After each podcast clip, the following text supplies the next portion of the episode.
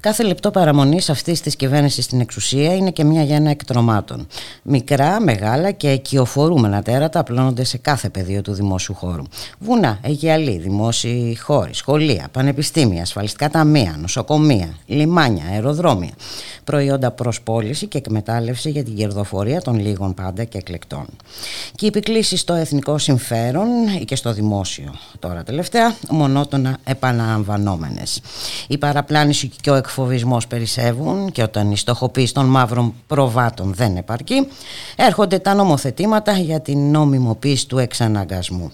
Και περιμένοντας να λειτουργήσουν όμως του νεύτωνα ότι για κάθε δράση υπάρχει ίση αντίδραση, να θυμηθούμε ότι μια μέρα σαν σήμερα το 55 μια 40χρονη Αφροαμερικανή μοδίστρα στο Μοντγκόμερι της Αλαμπάμα, η Ρόζα Πάρξ, επιστρέφοντας από μια μέρα σκληρής δουλειάς, αρνήθηκε να παραχωρήσει τη θέση της στο λεωφορείο σε ένα λευκό άνδρα, όπως επέβαλε η πολιτική του φιλετικού διαχωρισμού.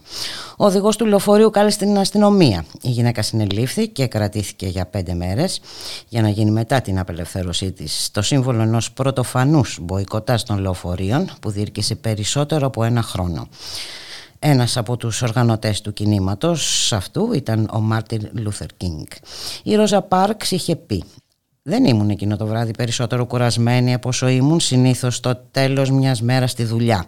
Η μόνη κούραση που είχα ήταν η κούραση να υποχωρώ.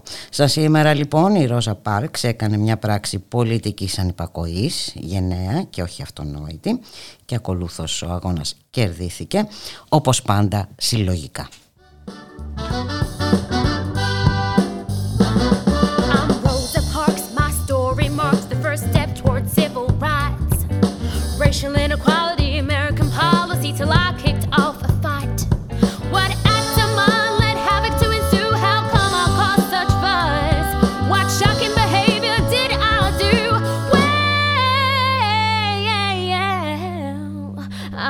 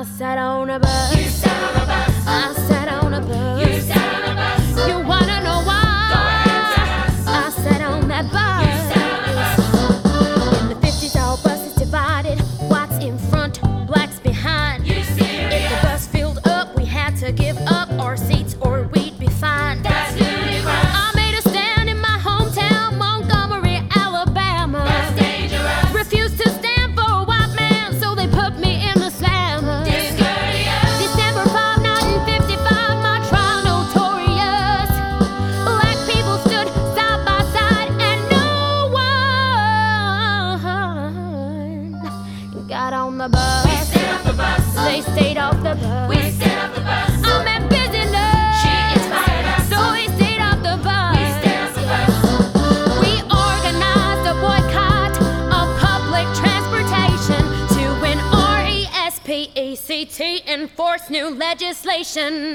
Dreamed of the day the USA had no implementation of S-E-G-R-E-G-A-T-I-O-N. Spell segregation. That day on, we walked or cab by Martin Luther King. Attacked by mobs or houses bombed, though peace was our thing.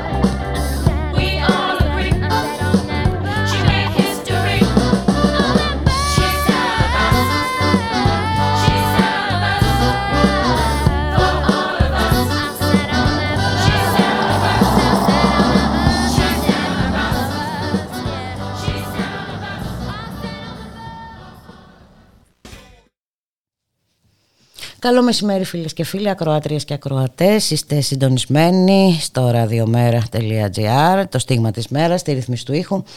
Ο Γιώργος Νομικός, στην παραγωγή Γιάννα Θανασίου, στο μικρόφωνο η Μπουλίκα Μιχαλοπούλου. Καλό μήνα, 1η Δεκεμβρίου σήμερα. Καλώς ορίζουμε τον Μιχάλη Κρυθαρίδη, εκπρόσωπο τύπου του Μέρα 25. Μιχάλη, καλώς μεσημέρι. Καλό μεσημέρι πουλικά. Καλό μεσημέρι και στους ακροάτες και τους ακροατές μας. Δεν ήρθα με το, με το καρνέ των επιταγών μου να, να κόψω κατοστάρικα. Ε, εντάξει. Είναι, δεν ξέρω. Αυτή η κυβέρνηση νομίζω ότι δεν θα πάψει ποτέ όσο υπάρχει και λειτουργεί να μας εκπλήσει δυσάρεστα πάντα. Είναι, είναι τρομερό πραγματικά πολύ δηλαδή το, το, το συζητάγαμε έτσι και με μια φορμή μιας τοποθέτησης που είχε κάνει ο Γιάννης Βαρουφάκης το Σεπτέμβριο όπου τους έλεγε, τους μιλούσε για ένα διανοητικό πείραμα και τους έλεγε, τους επαναλάβανε μην το κάνετε αλλά τι, πού θα φτάσεις δηλαδή αυτό θα, πώς θα υποχρεώσετε με τον κόσμο με αυτά τα οποία κάνετε. Άσε που έτσι δεν τον, όχι προς τον, ε, δεν ε, βοηθάς τον κόσμο αντιθέτως τον μπετονάρει και στην αντίθετη ακριβώς λογική. Ε, και, και χθες που βλέπαμε αυτό το, το νέο έκτρωμα του, του κυρίου Μητσοτάκη πραγματικά ήταν ανατριχιαστικό μπουλια δεν, δεν υπάρχει αυτό το πράγμα το οποίο είδαμε να, να εκτιλήσετε και να, να αποφασίζετε. Ε, ε, ε, τρομερό, αντιφατικό, αναποτελεσματικό, ταξικό, ε, στερείται κάθε λογικής. Γελιοποιεί το θέμα του εμβολιασμού. Να ακούσουμε όμως τι είχε δηλώσει το ναι, ναι, νο, νομίζω έχει, έχει πολύ μεγάλο ενδιαφέρον. Επιτρέψτε μου κύριε Υπουργέ, κυρίες και κύριοι Υπουργοί, ένα διανοητικό πείραμα, το κάνουμε μαζί. Έστω ότι η κυβέρνηση ερχόταν εδώ στην Ολομέλεια. Ελπίζω να μην σας βάζω ιδέες, μην το κάνετε. Είναι διανοητικό πείραμα αυτό. Έτσι. Έστω ότι έρχεστε εδώ και λέτε, προτείνετε το εξής. Φαίνεται ένα, μια τροπολογία, ένα νομοσχέδιο που λέει το εξής.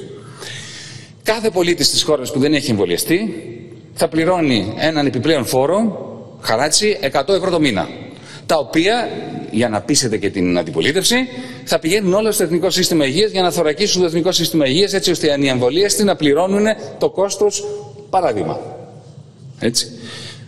Είναι αλήθεια ότι αν το εισάγετε αυτό, λοιπόν, μην το εισάγετε, αλλά αν το εισάγετε, κάποιοι θα εμβολιαστούν αντί να πληρώνουν 100 ευρώ το μήνα πρόστιμο. Όμως, με μια τέτοια κίνηση θα έχετε τσιμεντώσει εκείνους που αρνούνται το εμβόλιο, επειδή αρνούνται το δικαίωμα ενός αυταρχικού και ανάλγητου καθεστώτος κράτους να διαφεντεύει τις ζωές τους. Τελικά και θα, θα έχετε δημιουργήσει μεγαλύτερο πρόβλημα. Δεν θα ανέβουν αρκετά αποτελεσματικά τα ποσοστά εμβολιασμού και θα έχετε διχάσει την κοινωνία με έναν αγοραίο νεοφιλελεύθερο τρόπο. Ελπίζω να μην σας βάζω ιδέες, μην το κάνετε. Είναι διανοητικό πείραμα αυτό. Οι Ελληνίδες και οι Έλληνες λοιπόν άνω των 60 ετών που δεν έχουν εμβολιαστεί θα πρέπει έως τις 16 Ιανουαρίου, επαναλαμβάνω 16 Ιανουαρίου, να έχουν κλείσει το ραντεβού τους να κάνουν την πρώτη δόση. Διαφορετικά, κάθε μήνα θα επιβάλλεται διοικητικό πρόστιμο 100 ευρώ, το οποίο θα βεβαιώνεται άμεσα από την ΑΔΕ. Να λοιπόν που το διανοητικό πείραμα ε, ε, έγινε νομοθέτημα. Που βέβαια τους επανέλαβε τότε και πάρα πολλές φορές του γραμματέας τους άρεσε η ιδέα. Προφανώς την είχαν κρατήσει. Πολύ είναι, είναι, είναι τρομακτικό πραγματικά. Και νομίζω ότι ακριβώς εκεί βρίσκεται και η επιχειρηματολογία του γιατί είναι λάθος. Γιατί μπετονάρει ακριβώς το, το, το, το ακριβώς αντίθετο αποτέλεσμα. Γιατί είναι και προφανώς η, η επιτομή του αυταρχισμού έτσι, και της επιβολής και όλων αυτών. Να το πάω λίγο παραπέρα. Βέβαια δεν είναι μόνο αυταρχισμός. Εγώ θεωρώ, ε, δεν θα διστάσω να το πω, είναι φασιστικό το μέτρο. Εντάξει, νομίζω ότι... Ε, αγγίζει τα όρια του ναι. φασισμού, ναι. συγγνώμη. Ναι, ναι, νομίζω ότι πραγματικά πλέον έχει ξεπεράσει κάθε επίπεδο και δεν είναι και και τυχαίο το ότι. Εντάξει, καταρχάς είμαστε η μόνη, η πρώτη μάλλον ευρωπαϊκή χώρα που πηγαίνει σε κάτι τέτοιο. Έτσι. Δεν πρέπει. Γιατί λέμε κατά καιρούς διάφορα. Εντάξει, ναι, μεν έχει βγει η Αυστρία και έχει μιλήσει για την υποχρεωτικότητα. Ναι, και η Γερμανία μιλάει τώρα. Η Γερμανία, όντως. Α, και ένα ακόμα θέμα που θέτεις, διότι πολλοί πανηγυρίζανε με τον Όλαφ Σόλτς και μας λέει ότι απο... εξετάζει σοβαρά τον δεχόμενο το νέο έτος έτσι να, να περάσει και αυτό σε τέτοια μέτρα. Αλλά πλέον εντάξει, έχουμε φτάσει σε ένα τέτοιο σημείο. Και ένα σημείο στο οποίο φτάσαμε Μόλις μετά από πολύ λίγο καιρό, λίγες μέρες πριν, ο ίδιος ο κύριος Πλεύρης, ο Υπουργός Υγείας, έβγαινε και έλεγε ότι δεν υπάρχει καμία τέτοια συζήτηση. Η ίδια η κυβέρνηση διαβεβαίωνε διαρκώς ότι δεν υπάρχει θέμα υποχρεωτικότητας. Ο ίδιος ο Πρωθυπουργός μπορεί Ναι, ναι, Κυριάκος Μητσοτάκης, 39 του τώρα, το τέλη Σεπτεμβρίου. Δεν θα επιβάλλουμε περαιτέρω υποχρεωτικότητα ως προς τον εμβολιασμό. Δεν μπορώ να υποχρώσω κανένα να εμβολιαστεί και οι υποχρεωτικοί εμβολιασμοί έφτασαν στα όρια τους στις δύο κατηγορίες που τους επιβάλαμε. Θε, θες να στο φέρω και 18 πιο κοντά. Δεκάτου. Αργότερα. Ναι, ναι. Λίγο αργότερα. Οκτώβριο λοιπόν. Και, και στο διάγγελμα το τελευταίο επίσης τι μας έλεγε ο Πρωθυπουργός; Ότι δεν θα μπει στις γενικές λογικές έτσι, τις αφοριστικές περί υποχρεωτικότητας διότι η προτροπή και η παρένεση και τα λοιπά έχουν πολύ καλύτερα αποτελέσματα. Και πράγματι έτσι είναι. Η- η- μέσα από το δρόμο της, ε, έτσι, της πυθούς, μέσα από μέτρα και προτάσεις σαν αυτά που είχε προτείνει και το ΜΕΡΑ25 με τον προεμβολιαστικό έλεγχο, με διάφορα τέτοια εργαλεία, τα οποία η κυβέρνηση ωστόσο αρνείται να συζητήσει. Χθες έστειλε ο, ο, ο Γιάννης Βαρουφάκης σε ανοιχτή επιστολή στον Πρωθυπουργό έτσι, απέναντι ακριβώς σε αυτό το, το νέο μέτρο, όπου του θέτει όλα αυτά τα ζητήματα και βεβαίως και τον ταξικό χαρακτήρα που πάρα πολύ σωστά είπες και εσύ, ο οποίος επισημαίνεται και σε αυτή την ανοιχτή επιστολή, διότι εδώ έχουμε και το εξής φαινόμενο. Ξέρεις κάτι, Μπουλικά, οι άνθρωποι οι οποίοι ε, παίρνουν ε, παχυλές συντάξεις ή νίκια ή δεν ξέρω και εγώ τι και έχουν ε, μια χαρά την άνεσή τους, μπορούν κάλλιστα να μην εμβολιστούν ποτέ και απλώς να πληρώνουν αυτό το κατοστάρικο, το διοικητικό πρόστιμο. Ο χαμηλοσυνταξιούχος όμως, ο οποίος παίρνει 400 και 500 ευρώ, ε, εντάξει, καταλαβαίνουμε ότι ουσιαστικά μιλάμε για μια ταξικά στοχευμένη πείνα αυτή τη στιγμή πέραν όλων των άλλων.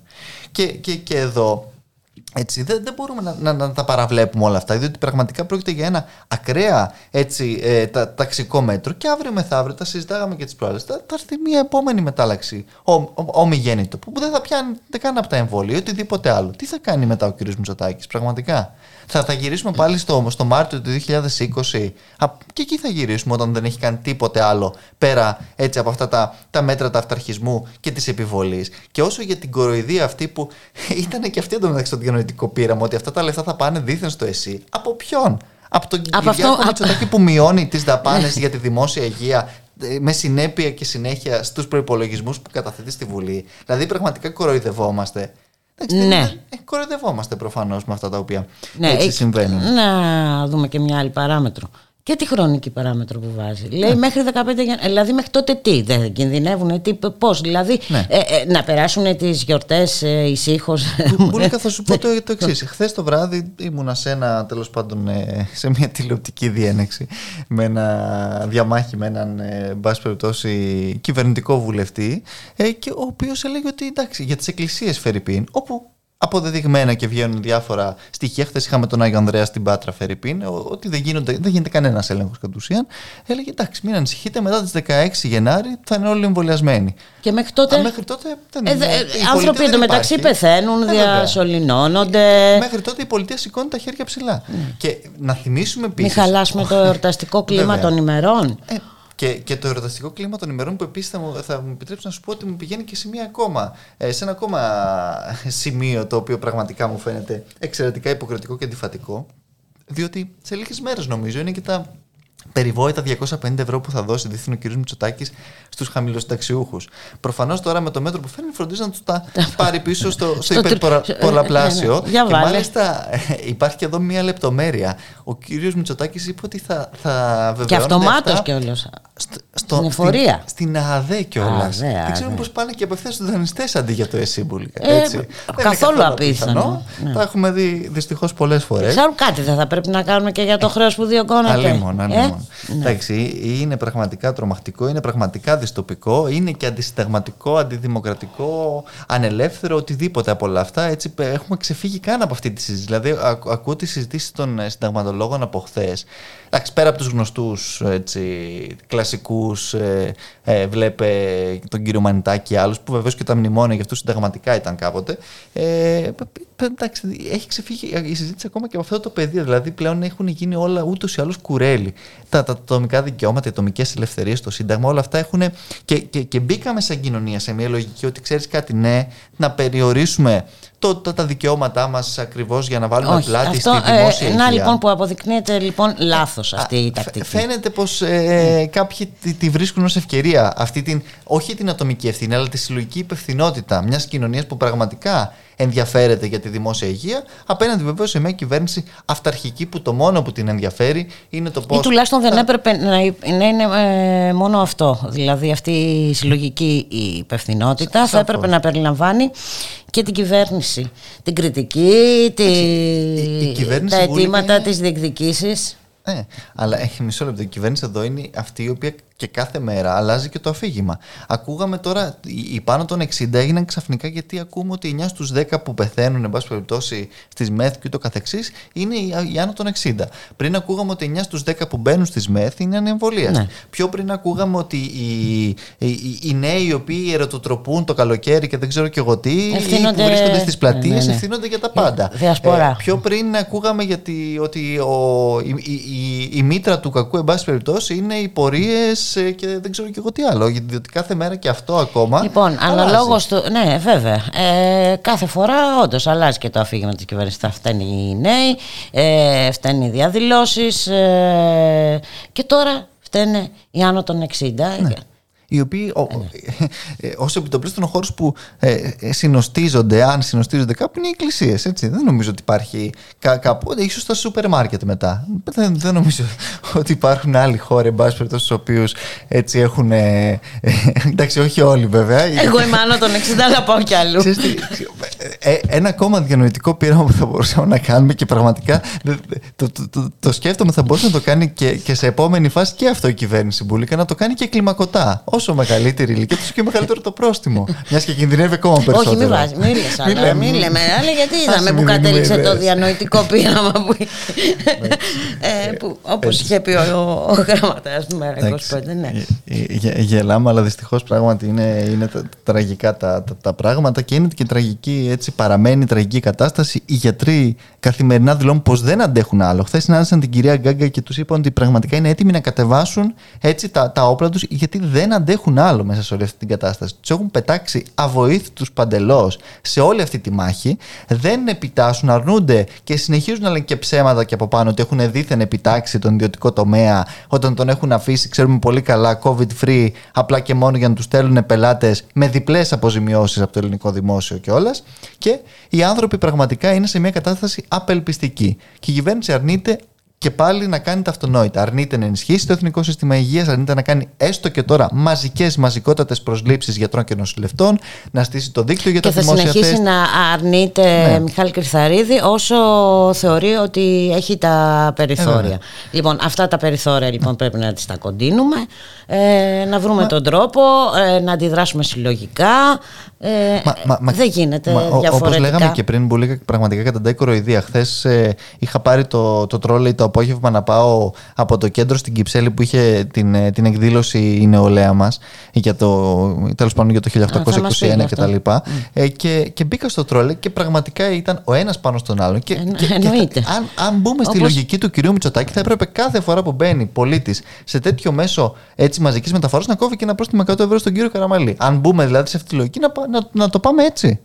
Δεν, δεν γίνεται δηλαδή αυτή η κατάσταση διαρκώς κάποιοι να είναι παντελώς ε, ανεύθυνοι σε όλα, να μην, να, μην υπάρχει κανένα ε, τίποτα που να τους βαραίνει σε όλη αυτή την, πορεία. Να μην έχουν καμιά επίπτωση για όλες τις πράξεις. Δεν, δεν είναι. Φτάνει όμως αυτό ε, και φτάνει ε, και η αποδοχή μέρους της κοινωνίας αυτής της λογικής γιατί ε, να το πούμε και αυτό ότι το τελευταίο διάστημα είχαμε, είχαμε αυτή τη διαμάχη εμβολιαστών, ανεμβολιαστών επικεντρωνόταν εκεί ε, Εντάξει, είναι κάτι που έχεις ε, βεβαίω η ίδια κυβέρνηση αλλά κάποιοι ναι, μπαίνουν ναι, όντως σε αυτή τη λογική το θέμα είναι να μην μπούμε εμείς σε αυτή την έτσι, έτσι. να μην μπαίνουμε εμείς σε αυτή τη γιατί λογική. γιατί είναι πολύ βολική γιατί, αυτή η λογική για την ίδια την κυβέρνηση. Ακριβώς, γιατί αφήνεις στο απειρόβλητο τις ε, δικές της τα δικά της εγκληματικά. Ακριβώς. δεν είναι καν ευθύνες απλώς. Ναι, είναι εγκλήματα. Ακριβώς. Είναι εγκλήματα. Πάμε για ένα μουσικό διάλειμμα.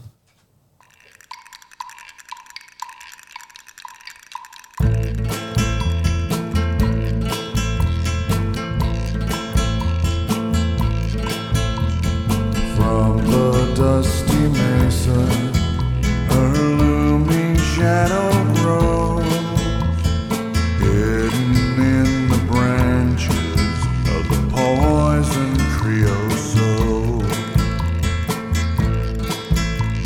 one.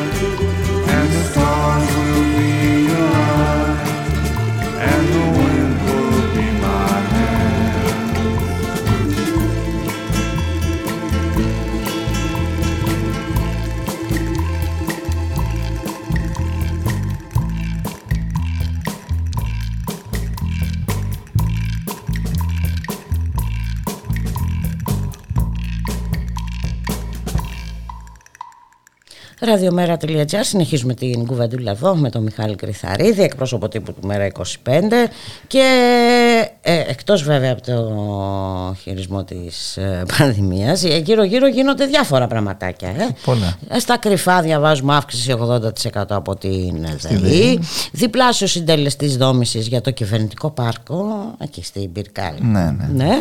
Ε, Νέο project αυτό, έτσι. σαν- σαν Έτοιμοι το Έλληνες ελληνικό. στρατιώτες να πάνε στο Σαχέλ. στο Σαχέλ, από μετά πού τη και ως πού. συμφωνία Μετά την τη περιβόητη, συμφωνία. αυτή που καταγγείλαμε πολλαπλά τότε στη, στη Βουλή και ακριβώς με- μεταξύ άλλων προβλέπει και αυτό που εντάξει είναι, είναι αδιανόητο μπουλικά αλλά ε, ο κύριος Παναγιωτόπουλος όντως στη, στη Βουλή όχι απλώς δεν το απέκλεισε, αλλά ουσιαστικά το επιβεβαίωσε με αυτά τα οποία ε, είπε και βεβαίως έχουμε και μία ακόμα είδηση που εκθέτει, δηλαδή έχουμε μια κυβέρνηση που από τη μια κτίθεται έτσι απέναντι στους πολίτες και έχει χάσει κάθε εμπιστοσύνη, δεν το συζητάμε αυτό και έχουμε από την άλλη και τη δίθεν αξιοπιστία της στο εξωτερικό. Ένας ε, διερμηνέας της Frontex, έτσι. Ναι, καταγγέλει ε, που βρισκόταν σε αποστολή στον Εύρο. Καταγγέλει τις ελληνικές αρχές ότι του επιτέθηκαν βία και τον επαναπρόθεσαν παράνομα στην Τουρκία το Σεπτέμβριο. Γιατί δεν είχα καταλάβει προφανώς ότι Ότι ήταν ήταν διερμηνέας της διερμηνέα. Frontex. Και η κυρία Γιώχανσον ε, δηλώ- δήλωσε ανήσυχη και επιβεβαίωσε το περιστατικό η Ευρωπαϊκή Επιτροπός και δηλώνει την ανησυχία της γι' αυτά. Έτσι, εντάξει. Ε, καλό είναι κάποια Ανησύχησε. στιγμή να Α, σταματήσουν να ανησυχούν απλώς, διότι πέρα από το γεγονός ότι μαζί τα, τα κάνουν. Μαζί τα τρώνε. Έτσι. Μαζί τα φάγανε. Ναι. Ακριβώς, εντάξει. Η, η ανησυχία από μόνη της δεν μας λέει τίποτε απολύτως, νομίζω. Εντάξει. Κάποια στιγμή πρέ- πρέπει να, να, να αποδοθούν και, και οι όποιες ευθύνες και για αυτό το, το έγκλημα, διότι πραγματικά έχουμε αρχίσει και μαζεύουμε πολλά ε, εγκλήματα εδώ πέρα και να πούμε ότι μια Πολλά, που... πολλά, πολλά, Ναι. πολλά σε κάθε επίπεδο. Πραγματικά. Ε, και βεβαίως ε, για αυτά τα οποία συζητάγαμε πριν, ε, γύρω στη μία μισή θα, θα μιλήσει ο Πρωθυπουργός στη Βουλή να δούμε τι θα πει για αυτό το, το νέο του ε, μέτρο. Το οποίο βεβαίως επίσης, αυτό μου κάνει εντύπωση πολύ, ότι επιμένει η κυβέρνηση ότι δεν είναι και τιμωρητικού χαρακτήρα, είναι κίνητρο, λέει. Έτσι. Εντάξει, δηλαδή είναι. ε, ο- ο- δε- δε- δε- δεν υπάρχουν λόγια πραγματικά να το, να το χαρακτηρίσεις και να το περιγράψεις όλο αυτό το οποίο ζούμε έτσι. Και μια και λέγαμε νωρίτερα για αυτή την Ελληνο, ε, ελληνογαλλική συμφωνία, ε, έχει σημασία να πούμε ότι προημερών δύο τουλάχιστον διαδηλωτές δολοφονήθηκαν και 18 τραυματίστηκαν βαριά από τα πύρα Γάλλων στρατιωτών έτσι, στο δυτικό τμήμα του Νίγηρα. Ε, πάμε να εμπλακούμε δηλαδή Ακριβώς. σε Εκεί έχουμε τέτοιες- διαμαρτυρίες επί μία εβδομάδα των πολιτών για την στρατιωτική παρουσία της Γαλλίας ε, με πρόσχημα την αντιμετώπιση των τζιχαντιστών. Εκεί λοιπόν πάμε να, να, να, να εμπλακούμε να και να εμπλακούμε στείλουμε και εμείς. έτσι, Έλληνες φαντάρους. Εντάξει, είναι τρομερό το πώς πραγματικά η κυβέρνηση νοιάζεται όντως για τα, για τα συμφέροντα της χώρας και του ελληνικού λαού. Ε, Γιατί πρέπει και να τα αναδεικνύουμε και αυτά τα Βέβαια. θέματα, Μιχάλη Βέβαια. Κρυθαρίδη. Δεν είναι μόνο το θέμα της ε, Σαφώς, σαφώς. πανδημίας, γιατί Και- ε, βλέπουμε ότι, με κυρίαρχο φυσικά αυτό, ε, γίνονται πράγματα που περνάνε Ναι, ναι. Και η- όχι η- ε, η απαρατήρητα, στάση μας- αλλά ε, ε, Όχι, βέβαια. Έχεις απόλυτο δίκιο. Και η στάση μας σε όλα αυτά, όπως και τότε, αν θυμάσαι, και όταν είχε υπάρξει και το ζήτημα με τα. Ε, με, με, με, με τα Αραβικά Εμμυράτα και με όλα αυτά που επίσης είχαμε έτσι με τη Σαουδική Αραβία με, τις, ε, με τα βλήματα μετά με το στρατό που επίσης ζητούσε η κυβέρνηση και ούτω καθεξής. Ε, η, η, η στάση μας βεβαίως απέναντι σε όλα αυτά είναι κάθετα και καθαρά α- ε, αρνητική και αυτό το λέω γιατί ε, υπάρχει τέλος πάντων και μέσα συζήτηση με τους φίλους του Κομμουνιστικού Κόμματος που εν πάση περιπτώσει ε, θεωρούν ή π- π- π- τουλάχιστον έτσι π- εκφράζονται ότι δήθεν εμείς δεν καταδικάζουμε όλους τους υπεριαλισμούς όχι, κα- είμαστε κάθετα απέναντι σε κάθε υπεριαλισμό. Πιστεύουμε ότι οι, οι, οι Έλληνες φαντάροι δεν έχουν καμία δουλειά έξω από τα ελληνικά σύνορα πέρα από ειρηνευτικές αποστολές έτσι, του, του, του ΟΗΕ και τίποτε ε, άλλο. Και νομίζω ότι σε αυτό Άλλωστε ήμασταν και α, από τους λίγους που είχαμε θέσει αυτά τα ζητήματα και τότε, όντως και μαζί και με το Κομμουνιστικό Κόμμα ε, και έχει και αυτό μια, μια σημασία γιατί ακριβώς όπως λες και εσύ γίνονται διάφορα παράλληλα. Απλά σε αυτά τα διάφορα να πούμε και κάτι το οποίο έγινε χθες με δική μας πρωτοβουλία και περιμένουμε και, την, και τη στάση των υπόλοιπων κομμάτων, τουλάχιστον του, του Κομμουνιστικού Κόμματος και του, και του ΣΥΡΙΖΑ, ε, για την τροπολογία που καταθέσαμε για την αντισλάπ νομοθεσία. Έτσι. Διότι εδώ ε, ε, επικρατεί μια μαφιόζικη, για να το πούμε καθαρά, πρακτική απέναντι που σε... εφαρμόζεται Βέβαια. χρόνια βέβαια και Έτσι. βέβαια το μοντελάκι από πού ξεκίνησε; Από τις Ηνωμένες Πολιτείες.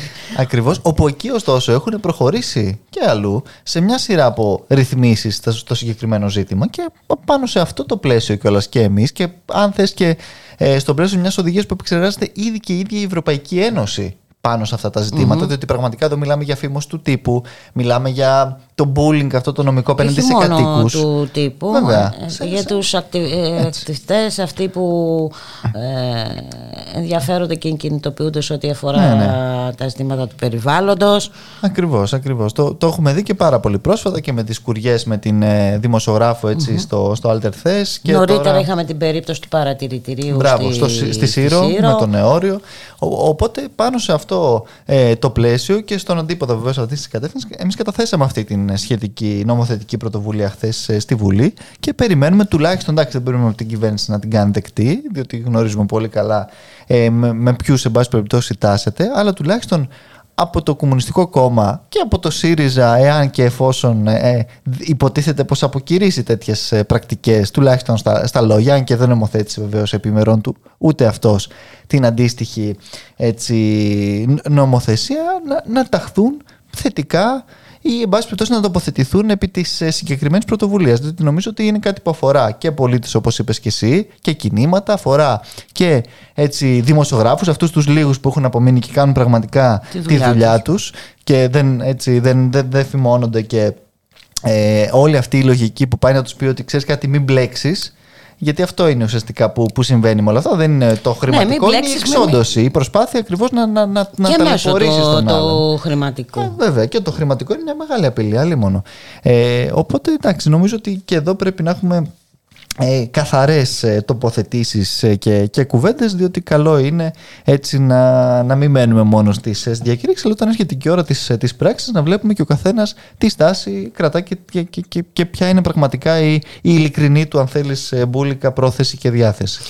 Να πάμε, πούμε κλείνοντας και δύο λόγια για, σχε- σχετικά με την περιβόητη λίστα πέτσα και τις διαδικασίες στην Πουλή. Ναι. Ε, πάμε για φιάσκο, ε. Εντάξει, αναμενόμενο Ε, ναι, ε, εντάξει. απολύτως.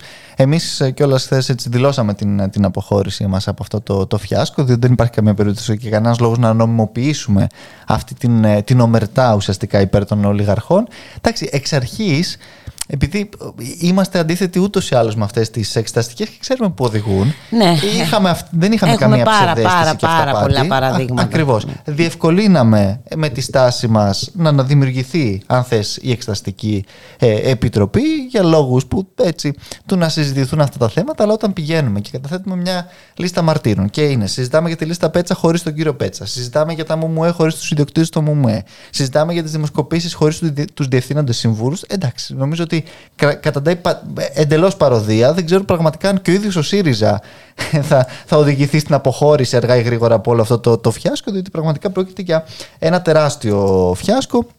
Εμείς ήδη έτσι από χθες ε, αποχωρήσαμε βεβαίως από αυτό και δεν υπάρχει καμία περίπτωση να νομοποιήσουμε όλη αυτή την κατάσταση. Αν θέλουμε να συζητήσουμε πραγματικά και για τα μέσα έτσι, μαζικής εξαπάτησης όπως λέμε και εμείς ε, και για, τα, για τις δημοσκοπήσεις και για αυτό το τοπίο πρέπει να μιλήσουμε για την ιδιοκτησία, για το ιδιοκτησιακό καθεστώς. Όποιος θέλει να κάνουμε αυτή την κουβέντα είμαστε ε, πραγματικά και πρόθυμοι και διατεθειμένοι να, το, να την κάνουμε. Τώρα το να κάτσουμε ε, να, να, να, να, να μπλέξουμε σε μια έτσι περιπτωσιολογία χωρίς κανένα πραγματικό νόημα και αντίκρισμα δεν νομίζω ότι ούτε θα ωφελήσει στο τέλος της μέρας αντίθετος θα οδηγήσει και στη γνωστή που βλέπουμε κατά καιρούς συγκάλυψη μέσα από τα διάφορα πορίσματα που καθένας θα πει τα δικά του και θα καταλήξουμε στο τέλος της μέρας έτσι οι, οι ίδιοι οι πολίτες να, να, να χάσουν και εντελώς την όποια εν πάση Ακριβώς. περιπτώσει ε, ε, προσδοκία Μόνο- είχαν από όλη αυτή την κατάσταση. Μόνο εκεί οδηγεί. Ε, οδηγούν τέτοιες καταστάσεις. Και να πούμε σε αυτό το σημείο, ε, Μιχάλη Κρυθαρίδη, ότι η κυβέρνηση ετοιμάζει και νέα λίστα πέτσα. Ε, διαθέτοντας ε, 4.960.000 ευρώ για καμπάνια διαμόρφωσης θετικής πεποίθησης και ενεργού συμμετοχής των πολιτών στον εμβολιασμό. Ναι, βέβαια εδώ να πούμε ότι και την προηγούμενη, διότι δεν, έχει μεσολαβήσει κι άλλη λίστα. Μετά το ότι είναι, ε, τα, τα, τα Ε, μηνύματα έχουμε- υποτίθεται. χάνουμε το λογαριασμό Ακριβώς. τώρα. Μετά τα μηνύματα για την κοινωνική αποστασιοποίηση, υποτίθεται θα έχει γίνει μια καμπάνια για τον εμβολιασμό. Δεν ξέρω αν είδες εσύ κάτι, εγώ δεν έχω δει τίποτα πάντως. Και τίποτε πραγματικά που να, να δείχνει μερικά συγκεκριμένα στατιστικά στοιχεία, να, να εμπλέξει τους επιστήμονες, να γίνει κάτι σοβαρό και εν πάση περιπτώσει να, να γίνει μια προσπάθεια σε αυτή την κατεύθυνση. Θυμόμαστε πάρα πολύ καλά όλοι τότε για, το, για να κρατάμε τις αποστάσεις, για τις μάσκες, για το ένα για το άλλο, αλλά για τα εμβόλια ουσιαστικά δεν ήταν ποτέ μια σοβαρή καμπάνια, αν και την πληρώσαμε. Και εδώ υπάρχουν πάρα πολλά έτσι ζητήματα, οπότε εδώ φαίνεται ότι συνεχίζει και, και αυτός ο, ο, ο δρόμος ολιστήριος, αλλά βεβαίως όσο έτσι ξέρεις ε, δεν υπάρχουν ε, και δικαστές στο Βερολίνο, γιατί και αυτό είναι ένα, ένα ζήτημα, την, την, η παντελής έλλειψη έτσι, των, ε, της δικαστικής εξουσίας ουσιαστικά από όλα όσα συμβαίνουν. εντάξει, κάποιοι συνεχίζουν να κάνουν όλα όσα κάνουν πουλικά. Μιχάλη Κρυστάλλη, να σε ευχαριστήσω πάρα πολύ και, εγώ και για τη σημερινή σου παρουσία εδώ στο στούντιο. Θα τα πούμε Καλό απόγευμα. Τα λέμε αύριο. Γεια χαρά. Γεια.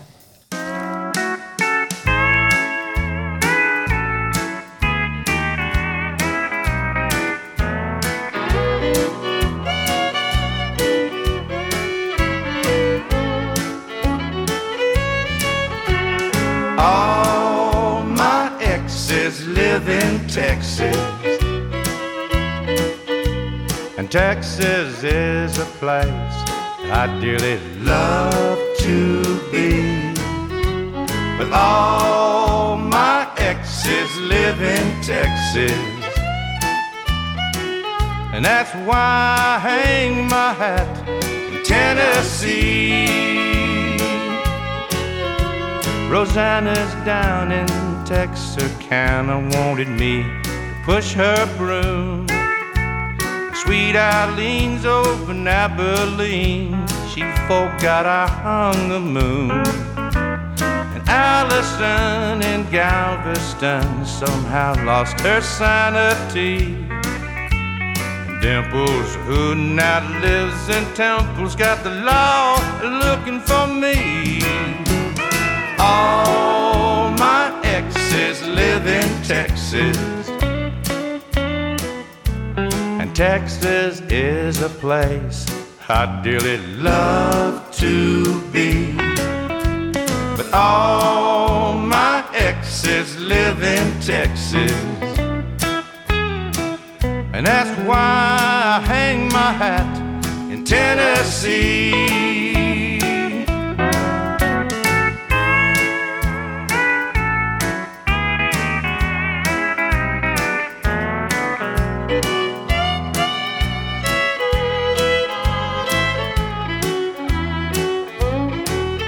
I remember that old Brazos River where I learned to swim. But it brings to mind another time where I wore my welcome thin. By transcendental meditation, I go there each night. But I always come back to myself long before daylight. Cause all my exes live in Texas. And Texas is a place I dearly love to be. But all my exes live in Texas. And that's why I hang my hat in Tennessee. Some folks think I've been hiding. There's a rumor that I died. But I'm alive and well in Tennessee.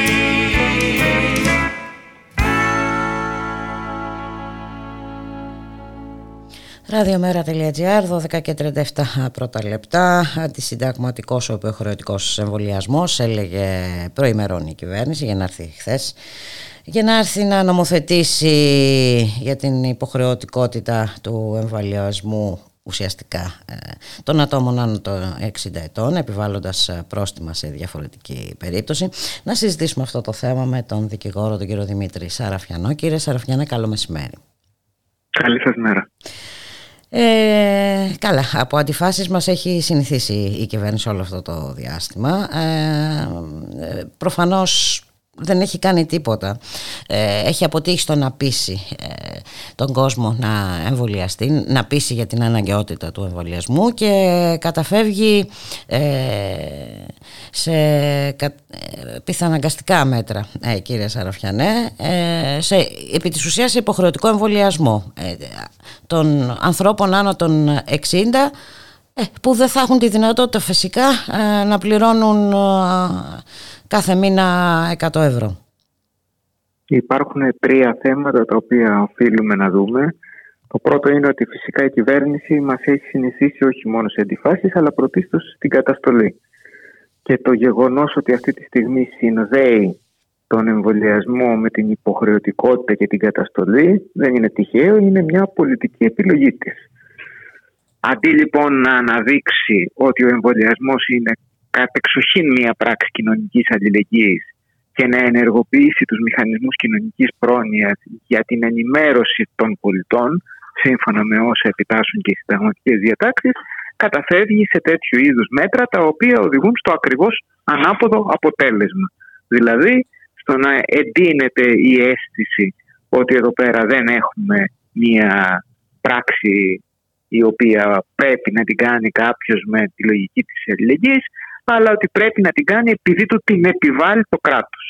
Και φυσικά με αυτόν τον τρόπο ενισχύει ανορθολογικές λογικές σαν και αυτές τις οποίες βλέπουμε να κυκλοφορούν στο διαδίκτυο όλες αυτές τις μέρες ή και να παίρνουν τις μορφές συμμετοχής σε διαδηλώσεις που ουσιαστικά ας πούμε υποτάσσουν και την όποια αντίδραση απέναντι σε αυτή την πολιτική σε μια κατεύθυνση ανορθολογικότητας ότι εδώ πέρα θα αλλοιωθεί το DNA μας και διάφορα άλλα τέτοια τα οποία ε, βλέπουμε αυτά, είναι, αυτά είναι τραβηγμένα όμως ε, κύριε Σαραφιανέ και, και προφανώς, ε, προφανώς δεν αφορά όλους όσοι δεν θέλουν να εμβολιαστούν. Ή προβληματίζονται ή έχουν φοβίες ή, ή ένα μέρος είναι των ανεμβολιάστων περιλαμβάνει ε, την κατηγορία της οποία μιλήσατε νωρίτερα. Και αυτοί οι άνθρωποι οι οποίοι είτε φοβούνται είτε δεν έχουν πιστεί και εγώ θα πω ότι έχουν κάθε λόγο να μην έχουν πιστεί με την έννοια ότι ακούμε τόσο διαφορετικά πράγματα από την αρχή αυτής της πανδημίας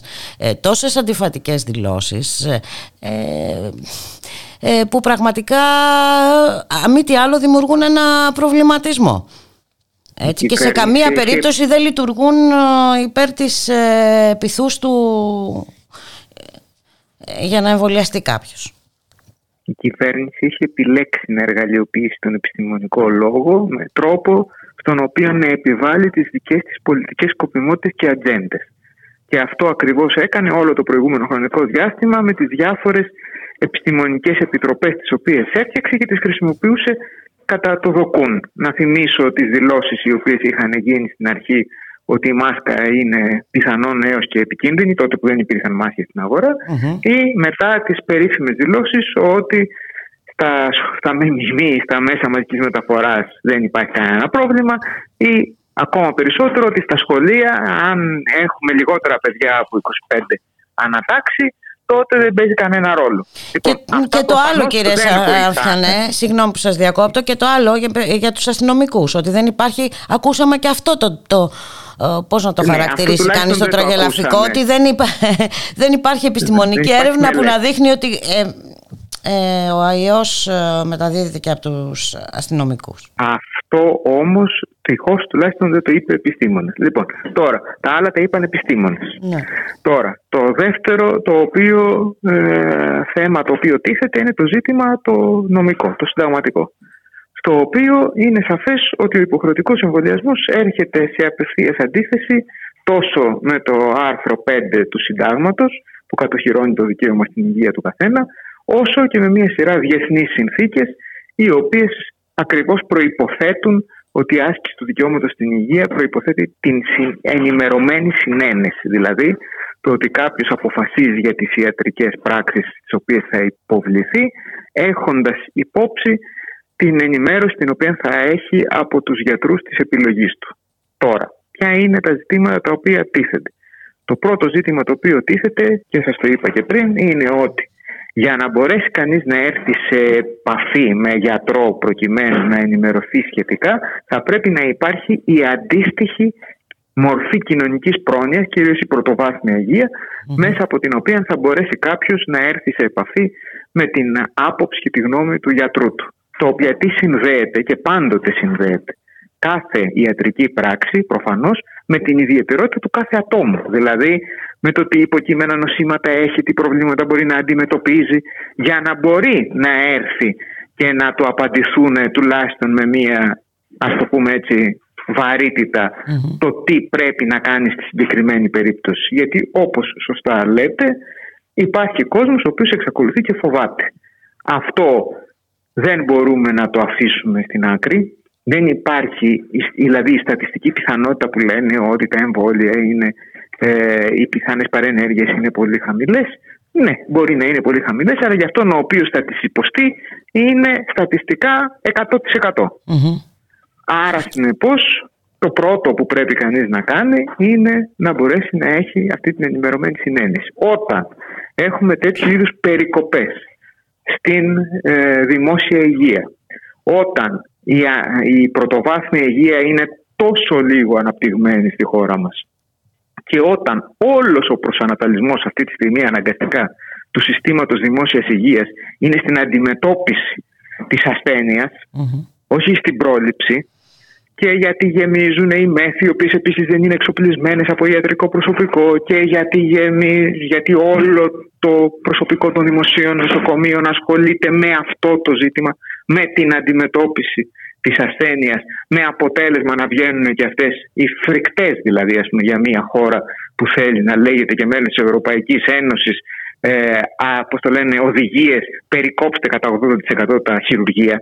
Λοιπόν, όταν έχουμε λοιπόν όλη αυτή την κατάσταση είναι σαφέστατα ότι η αντιμετώπιση της πανδημίας από τη μεριά της κυβέρνησης είναι, ε, δεν ενδιαφέρεται καθόλου ουσιαστικά για την υγεία των πολιτων Αυτή είναι, αυτό είναι το συμπέρασμα. Και βεβαίως αυτό προκύπτει όχι μόνο για την αντιμετώπιση της δημόσιας υγείας καθεαυτήν, αλλά και για την αντιμετώπιση του συνόλου της ε, οργάνωσης της κρατικής μηχανής για την αντιμετώπιση του κορονοϊού. Δηλαδή, όταν η κατάσταση στα μέσα μαζικής μεταφοράς είναι αυτή η οποία είναι. Ναι, παρά δεν έχει αλλάξει κάτι.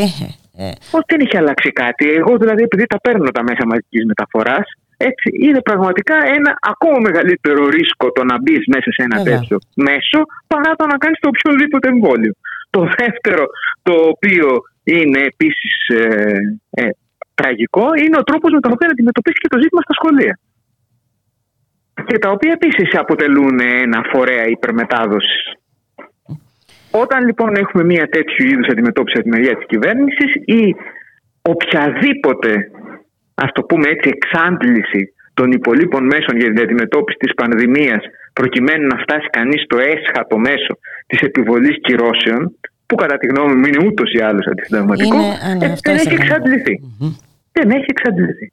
Λοιπόν, άρα εδώ μιλάμε για μια κυβέρνηση η οποία έχει αποτύχει πλήρως και προσπαθεί να μεταφέρει αυτή την ε, αποτυχία της στον κόσμο με την λογική της ατομικής ευθύνης. Και, και μάλιστα με άνισο ζήτημα, τρόπο κύριε Σαραφιανέ. Αυτό γιατί... είναι ακριβώς το τρίτο ζήτημα στο οποίο θα ερχόμουν διότι είναι προφανές ότι η επιβολή 100 ευρώ το μήνα καταρχήν δεν πρόκειται για κάποιο μικρό πρόστιμο, έτσι, δεν είναι 100 φορές μία φορά, ε, είναι 100 φορές κάθε μήνα. Δηλαδή 1.200 ευρώ το χρόνο σε ένα συνταξιούχο κατά τεκμήριο αφού απευθύνεται για τους άνω των 60 ετών είναι καταστροφικό με το ύψος που έχουν αυτή τη στιγμή οι συνταξεις Όταν ακόμα και αυτό το οποίο λέμε εθνική σύνταξη είναι 360 ευρώ τότε καταλαβαίνουμε ότι είναι το 1 τρίτο της οποιασδήποτε κοινωνικής παροχής που έχει δώσει το κράτος από τα έσοδα τα οποία έχει κατασπαταλήσει όλο το προηγούμενο χρονικό διάστημα και έχει φάει ιδίως με την υπόθεση του PSI. Τώρα, εδώ αυτό το οποίο έχουμε να αντιμετωπίσουμε είναι το εξής. Όταν εγώ έχω χρήματα, μπορώ να κάνω το κέφι μου. Ακριβώς. Μπορώ να είμαι ανεμβολίαστος, μπορώ να κάνω ό,τι θέλω. Μπορώ να αντιμετωπίσω το να κάνω τα rapid test, ό,τι με ενδιαφέρει κάνω. Για αυτό για τον οποίο δεν έχει τις οικονομικές δυνατότητες, ουσιαστικά τονωθεί την, ε, σε πλήρη, ας το πούμε έτσι, α, α, σε πλήρη ανέρεση του δικαιώματός του στην υγεία, γιατί το δικαίωμα στην υγεία, όπως σας είπα, προϋποθέτει την ενημερωμένη συνένεση. Εδώ μιλάμε για μια καταστολή η οποία το επόμενο της στάδιο είναι να σε πάρει δαστιφύλακας, να σε πάρει στο εμβολιαστικό κέντρο να σε καθίσει χάμω. Και φυσικά... Εδώ, ναι. Θα πρέπει κάπου, κάπου θα πρέπει ε, να καταλάβουμε, γι' αυτό σας το είπα εξ υπαρχής, ότι η κυβέρνηση με αυτόν τον τρόπο δημιουργεί ιδεολογικές αντιλήψεις. Έτσι, προάγει συγκεκριμένες ιδεολογικές κατευθύνσεις Μμμ. για την υποχρεωτικότητα και την καταστολή που ακριβώς οδηγεί σαν αντίδραση σε αυτό σε λογικές οι οποίες είναι ανορθολογικές. Και το ένα και το άλλο τη συμφέρει.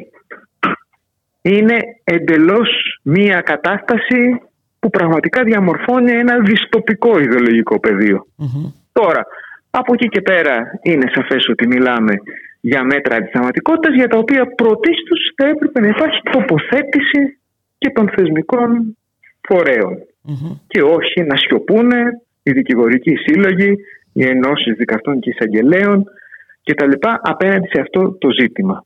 Πρέπει να υπάρξει λοιπόν τοποθέτηση ε, η οποία να αναδεικνύει την αντισυνταγματικότητα αυτών των συγκεκριμένων μέτρων και θα πρέπει να υπάρξει πραγματικά κάποτε μία κοινωνική πίεση, ένα κοινωνικό κίνημα το οποίο να μην λειτουργεί με τον τρόπο με τον οποίο είδαμε ότι λειτουργούσαν οι προηγούμενες διαδηλώσεις οι οποίες γίνανε Μμμ. αλλά με τη λογική που να λέει ότι περισσότερα λεφτά για την υγεία, περισσότερα λεφτά για την πρωτοβάθμια φροντίδα, περισσότερα λεφτά για εκστρατείες με τις οποίες τα μηνύματα των γιατρών και η εξέταση του καθένα προκειμένου να αποφασιστεί αν πρέπει ή δεν πρέπει να κάνει το εμβόλιο να γίνεται πλησίον του, στο κάθε σπίτι του, στο κάθε χωριό. Όσο δεν γίνεται αυτό, τότε πραγματικά αυτή η κατεύθυνση θα εξακολουθεί να αποτυγχάνει.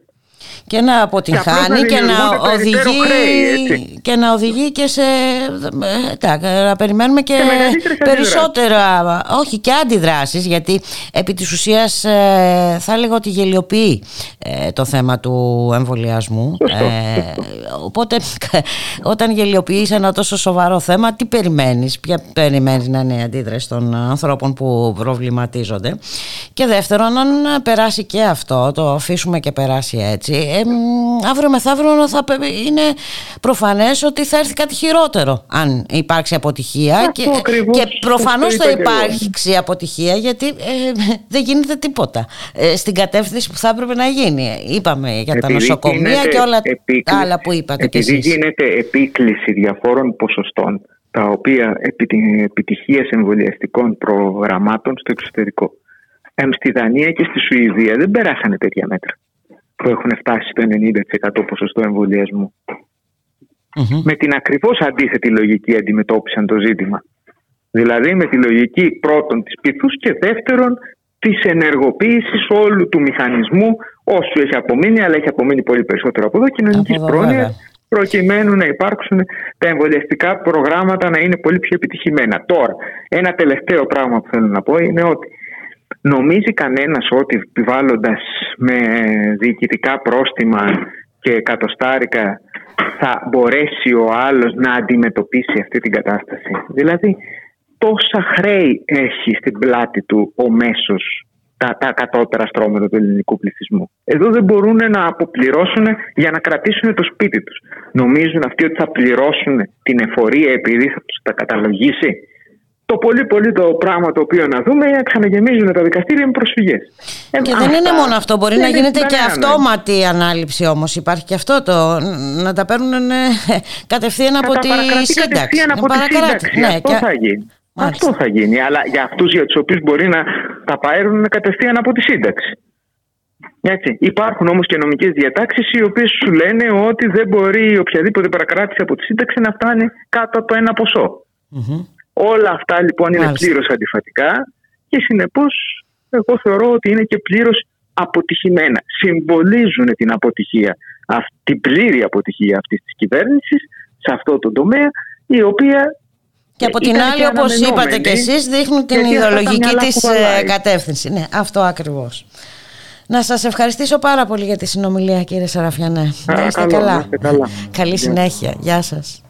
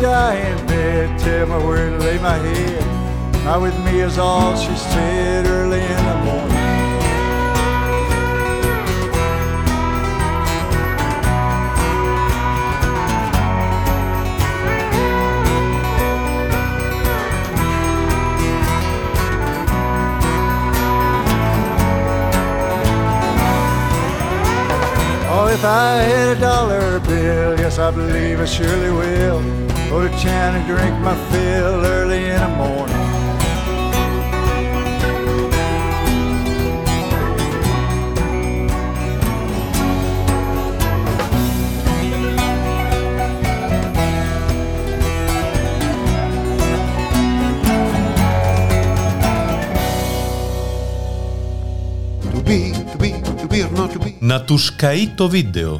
Μια εκπομπή καταλλαγής με τον Σωτήρη Μητραλέξη. Μια εκπομπή ποικίλη ύλη, αλλά πολύ ποικίλη ύλη. Μια εκπομπή χωρίς απολύτως καμία συνοχή. Και αυτό είναι δέσμευση. Μια εκπομπή καταστροφής και αναδημιουργίας, αλλά κυρίως καταστροφής. Να τους καεί το βίντεο. Κάθε Τετάρτη βράδυ στις 9. Προφανώς στο Ράδιο Μέρα. Ραδιομέρα.gr, τέσσερα λεπτά α, πριν από τη μία, στον ήχο Γιώργος Νομικός, στην παραγωγή Γιάννα Θανασίου, στο μικρόφωνο η Μπουλίκα Μιχαλοπούλου και ο χορός των ιδιωτικοποιήσεων από την πλευρά της κυβέρνησης καλά κρατεί. Ε, λύνει, έτσι πιστεύει, ε, το θέμα της, ε, του εμβολιασμού με τα πρόστιμα των 100 ευρώ ε, το μήνα για τους ε, πολίτες άνω των 60 ετών. Ε, παράλληλα προχωρά κανονικά στα σχέδιά της και μετά την πλήρη ιδιωτικοποίηση της ΔΕΗ. Ε, ξεκινά και η επί της ουσίας πλήρη ιδιωτικοποίηση του ΕΦΚΑ, του μεγαλύτερου δημόσιου κοινωνικού ασφαλιστικού οργανισμού της χώρας. Να καλωσορίσουμε τον κύριο Διονύση Τεμπονέρα, τον εργατολόγο ε, κύριο Διονύση Τεμπονέρα. Καλό σας μεσημέρι κύριε Τεμπονέρα. Καλό μεσημέρι σε εσάς, καλό μεσημέρι και στους ακροατές σας. Ε, η κυβέρνηση συνεχίζει κανονικά έτσι δεν, ε, δεν σταματά πουθενά δεν την εμποδίζει τίποτα από ό,τι φαίνεται και έχουμε νέο νομοσχέδιο που προωθείται από τον κύριο Χατζηδάκη ε, που οδηγεί επί της ουσίας σε πλήρη ιδιωτικοποίηση έτσι, του ΕΦΚΑ Θα Ε, μας- Νομίζω ότι αυτό που εφαρμόζεται είναι το μοντέλο της ΔΕΗ. Αυτό το οποίο ζήσαμε το προηγούμενο διάστημα με την πλήρη ιδιωτικοποίηση της ΔΕΗ. Ουσιαστικά ο κ. Χατζηδάκης και η κυβέρνηση εφαρμόζει ακριβώς την ίδια συντογή με αυτή την οποία εφάρμοσε σε δύο προηγούμενες περιπτώσεις. Η πρώτη ήταν βεβαίως το εργασιακό νομοσχέδιο το οποίο ήρθε μέσα στο καλοκαιρι και η δεύτερη το νέο κεφαλοποιητικό σύστημα επικουρικής ασφάλισης το οποίο ήρθε τέλη Αυγούστου, επαναλαμβάνω, και περνάει και πέρασε ουσιαστικά κατά το διάστημα των θερινών διακοπών. Η ίδια τακτική εφαρμόζεται και εδώ, καθότι σύμφωνα με τις ανακοινώσεις του Υπουργείου Εργασίας, το σχετικό νομοσχέδιο θα έρθει προς ψήφιση στη Βουλή το Γενάρη, αμέσως μετά τις Χριστουγεννιάτικες διακοπές. Χρησιμοποιεί δηλαδή η κυβέρνηση μια πάγια τακτική, ουσιαστικά σε νεκρό πολιτικά χρόνο λόγω ακριβώς των διακοπών, να μπορέσει να περάσει ρυθμίσεις οι οποίες είναι εξαιρετικά επιβλαβείς για τους πολίτες. Να μπούμε όμως λίγο στην ουσία, διότι πράγματι το νομοσχέδιο αυτό φέρνει μια ε, πραγματικά τομή ε, με την κακή έννοια σε αυτά τα οποία γνωρίζαμε μέχρι σήμερα. Μέχρι σήμερα είχαμε ζήσει το μοντέλο των ιδιωτικοποιήσεων σε πρώην ΔΕΚΟ. Είχαμε ζήσει στον ΟΣΕ, στον ΟΤΕ, σε τράπεζες και ούτω καθεξής. Είναι η πρώτη φορά που το νομοσχέδιο αυτό τολμά να φέρει διευθυντικά στελέχη του ιδιωτικού τομέα στο στενό πυρήνα του κράτους, δηλαδή στο στενό δημόσιο τομέα. Καθότι προβλέπει ότι θα υπάρχει ειδική επιλογή στελεχών διευθυντικών από το δημόσιο αλλά κυρίως από τον ιδιωτικό τομέα, χωρίς να είναι σε καθεστώς αμοιβών που ισχύει στο δημόσιο τομέα, δηλαδή Μάλιστα. με άλλες αμοιβές, με άλλο καθεστώς αμοιβών, εκτός ενιαίου μισθολογίου και εκτός βεβαίως Του τη ΑΣΕΠ. διαδικασίας του ΑΣΕΠ. Μάλιστα. Έτσι. Άρα λοιπόν θα έχουμε δηλαδή μια περίπτωση όπου θα μπορεί κάποιος τέλεχος μιας ασφαλιστικής εταιρείας, για παράδειγμα, μιας ιδιωτικής ασφαλιστικής εταιρείας, να αναλαμβάνει μια διευθυντική θέση σε νευραλγικά πόστα για τον ΕΦΚΑ, όπως είναι η έκδοση συντάξεων, όπως είναι η διεύθυνση προμηθειών, όπως είναι η πληροφορική, όπως είναι η μηχανογράφηση και μια σειρά από άλλες υπηρεσίες. Το δεύτερο σημαντικό είναι ότι έχουμε ένα πλήρη ακροτηριασμό του ΕΦΚΑ. Δηλαδή, φεύγουν ολόκληρα τμήματα και διευθύνσεις, τα οποία με τη μέθοδο της απόσχησης θα δοθούν σε ιδιωτικές ασφαλιστικές εταιρείες κατά βάση ή εταιρείες μηχανογράφηση και μηχανοργάνωσης. Δηλαδή, θα φτιαχτεί ένα νέο οργανόγραμμα από μια ιδιωτική εταιρεία, ενδεχομένως να είναι μια εταιρεία με την οποία ήδη έχει αναπτύξει αυτή τη στιγμή συνεργασία ο ΕΦΚΑ. Και από εκεί και πέρα αυτή η εταιρεία θα φτιάξει το νέο οργανόγραμμα όπου θα δώσει σημαντικά, ε, σημαντικές διευθύνσεις του φορέα σε ε, ιδιώτες. Επίσης, έχουμε νέο καθεστώς στα πειθαρχικά συμβούλια των ε, εργαζομένων. Εκεί η κυβέρνηση χρησιμοποιεί τη μέθοδο με το καρότο και το μαστίγιο, ουσιαστικά για να κρύψει τις αδυναμίες της και για να ε, ρίξει τις ευθύνες ε, για την σημερινή κατάσταση και τη εκκρεμότητα των συντάξεων, αλλά και σε όλη την ταλαιπωρία την οποία υφίστανται οι ασφαλισμένοι και οι συνταξιούχοι, ε, ρίχνει και φορτώνει το βάρος στους υπαλλήλους του ΕΦΚΑ, οι οποίοι πράγματι σε εξαιρετικά αντίξωες συνθήκες δίνουν καθημερινά τη μάχη όχι μόνο των συντάξεων, αλλά των υπόλοιπων παροχών και τη μάχη βεβαίως των υπόλοιπων κρίσιμων αρμοδιοτήτων που έχει ο ΕΦΚΑ. Για τον λόγο αυτό λοιπόν πετάει έξω από τα πειθαρχικά συμβούλια τους εκπροσώπους των εργαζομένων του ΕΦΚΑ, επιταχύνοντας τη διαδικασία των πειθαρχικών και δίνοντας το στίγμα ουσιαστικά και το μήνυμα ότι για όλη την κατάσταση αυτή φταίνε δίθεν οι υπάλληλοι του ΕΦΚΑ και δεν υπάρχουν συγκεκριμένες πολιτικές ευθύνες. Τέλος, έχουμε μια διαδικασία fast track αναθέσεων καθώς το τμήμα προμηθειών ε, το οποίο σήμερα ε, ανήκει στον ε, ΕΦΚΑ θα έχει τη δυνατότητα βεβαίως με την επίβλεψη των λεγόμενων μάνατζερ να συνάπτει απευθείας αναθέσεις, να συνάπτει συμβάσεις που μπορούν να παρακλίνουν για παράδειγμα και από τον νόμο περί δημοσίων συμβάσεων και εκεί καταλαβαίνετε πώς επικίνδυνη είναι αυτή η διαδικασία και πού μπορεί να οδηγήσει. Τέλος, Έχουμε την σύσταση εταιρείας ειδικού σκοπού για την αξιοποίηση των ακινήτων του ΕΦΚΑ.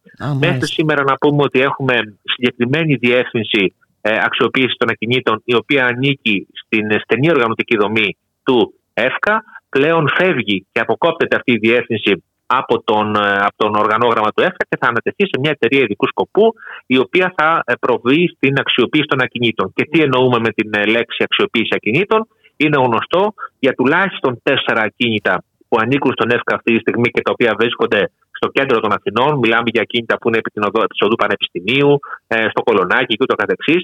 Ακίνητα τα οποία καλοβλέπουν εδώ και αρκετό χρονικό διάστημα μεγάλες ξενοδοχειακές αλυσίδες και θέλουν να τα μετατρέψουν σε ξενοδοχεία. Φοβάμαι ότι αυτή η εταιρεία πρώτο μέλημά της θα είναι να δώσει τα ακίνητα αυτά, να δούμε με τι τίμημα και τι όρους ακριβώς, σε εταιρείες τέτοιες, οι οποίες θα προβούν στη λεγόμενη αξιοποίηση. Πολύ φοβάμαι λοιπόν ότι Νομίζω ο ότι ΕΦΚΑ πολύ, ο φόβος είναι απόλυτα δικαιολογημένος. Εγώ θα έκανα λόγο για βεβαιότητα κύριε Τεμπονέρα γιατί έχουμε δει ανάλογες περιπτώσεις. Ε, Έχουμε δει πράγματι ανάλογες περιπτώσεις και μιλάμε πραγματικά για φιλέτα, μιλάμε για κίνητα χιλιάδων τετραγωνικών. Να πούμε ότι η συνολική αξία της ε, η συνολική αξία της ακίνητης περιουσία του ΕΦΚΑ αυτή τη στιγμή ξεπερνάει το 1 δισεκατομμύριο ευρώ.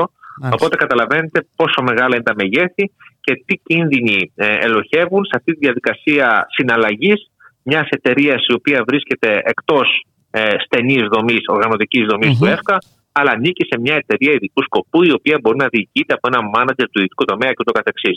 Νομίζω ότι είναι η πρώτη φορά, είναι το πρώτο νομοσχέδιο το οποίο τολμάει να ιδιωτικοποιήσει το στενό πυρήνα του κράτους. Και αυτό, αν θέλετε, την νομική μου άποψη δημιουργεί ένα πολύ κακό προηγούμενο σε όλες τις αρμοδιότητες του Ε, στενού πυρήνα του κράτους. Και βέβαια ε, είναι και σε- αντισυνταγματικό κύριε Δεμπονέρα. Ε, Είναι ξεκάθαρα υ- υ- αντισυνταγματικό, Υπάρχει καθότι- ε, διάταξη στο Σύνταγμα που ορίζει ότι το κράτος μεριμνά για την κοινωνική ασφάλιση των εργαζομένων. Και ακριβώς αυτό το κάνει το Σύνταγμα πολύ ε, προνοητικά, βλέποντας ότι αυτή είναι μια στενά κρατική λειτουργία, η οποία για λόγους προστασίας κυρίως του δημοσίου συμφέροντος δεν μπορεί να ανατεθεί σε ιδιώτες. Από εκεί και πέρα όμως ανοίγει, επαναλαμβάνω, ένα τεράστιο νομικό προηγούμενο, όπου θα αρχίσουμε πολύ πολύ σύ- σύντομα να μιλάμε, για παράδειγμα, για μια ιδιωτική αστυνομία ενδεχομένως, για ιδιωτικές εταιρείες στον χώρο της δικαιοσύνης, για ιδιωτικές εταιρείες, για παράδειγμα, σε κρατικές, στενές κρατικές λειτουργίες που μέχρι τώρα ήταν απίθανο να μπορεί να παρέμβει το κράτος, όπως είναι για παράδειγμα η ίσπραξη της φορολογίας. Θα γυρίσουμε για παράδειγμα στους παλιούς τελώνιδες του Μεσαίωνα. Τι είναι, τι είναι αυτό το οποίο τέλος πάντων η κυβέρνηση επιχείρει να κάνει. Πολύ φοβάμαι ότι ενώ στην υπόλοιπη Ευρώπη και στον πλανήτη ε, ο, η δημόσια συζήτηση έχει ξεκινήσει να γίνεται για την ενίσχυση και την αναβάθμιση του δημοσίου χώρου και των δημοσίων υποδομών, αλλά και της δημόσιας λειτουργίας, η συζήτησης δηλαδή για περισσότερο προστατευτισμό κινείται περισσότερο προς την κατεύθυνση αυτή. Η ελληνική κυβέρνηση είτε κινείται σε τελείως διαφορετική κατεύθυνση, ε, κινη- κινούμενη σε μια λογική επιτελικού κράτους, όπως την ερμηνεύει ως ελάχιστο κράτος. Δηλαδή για την ελληνική κυβέρνηση ε, το επιτελικό κράτος είναι το ελάχιστο κράτος. Και γι' αυτό βλέπουμε σε διάφορες εκφάνσεις, στην παιδεία, στην υγεία, στην κοινωνική ασφάλιση τώρα, να κουτσουρεύονται στενά όλες αυτές οι αρμοδιότητες που ε, έδινε μέχρι σήμερα αποκλειστικά και μόνο το κράτος.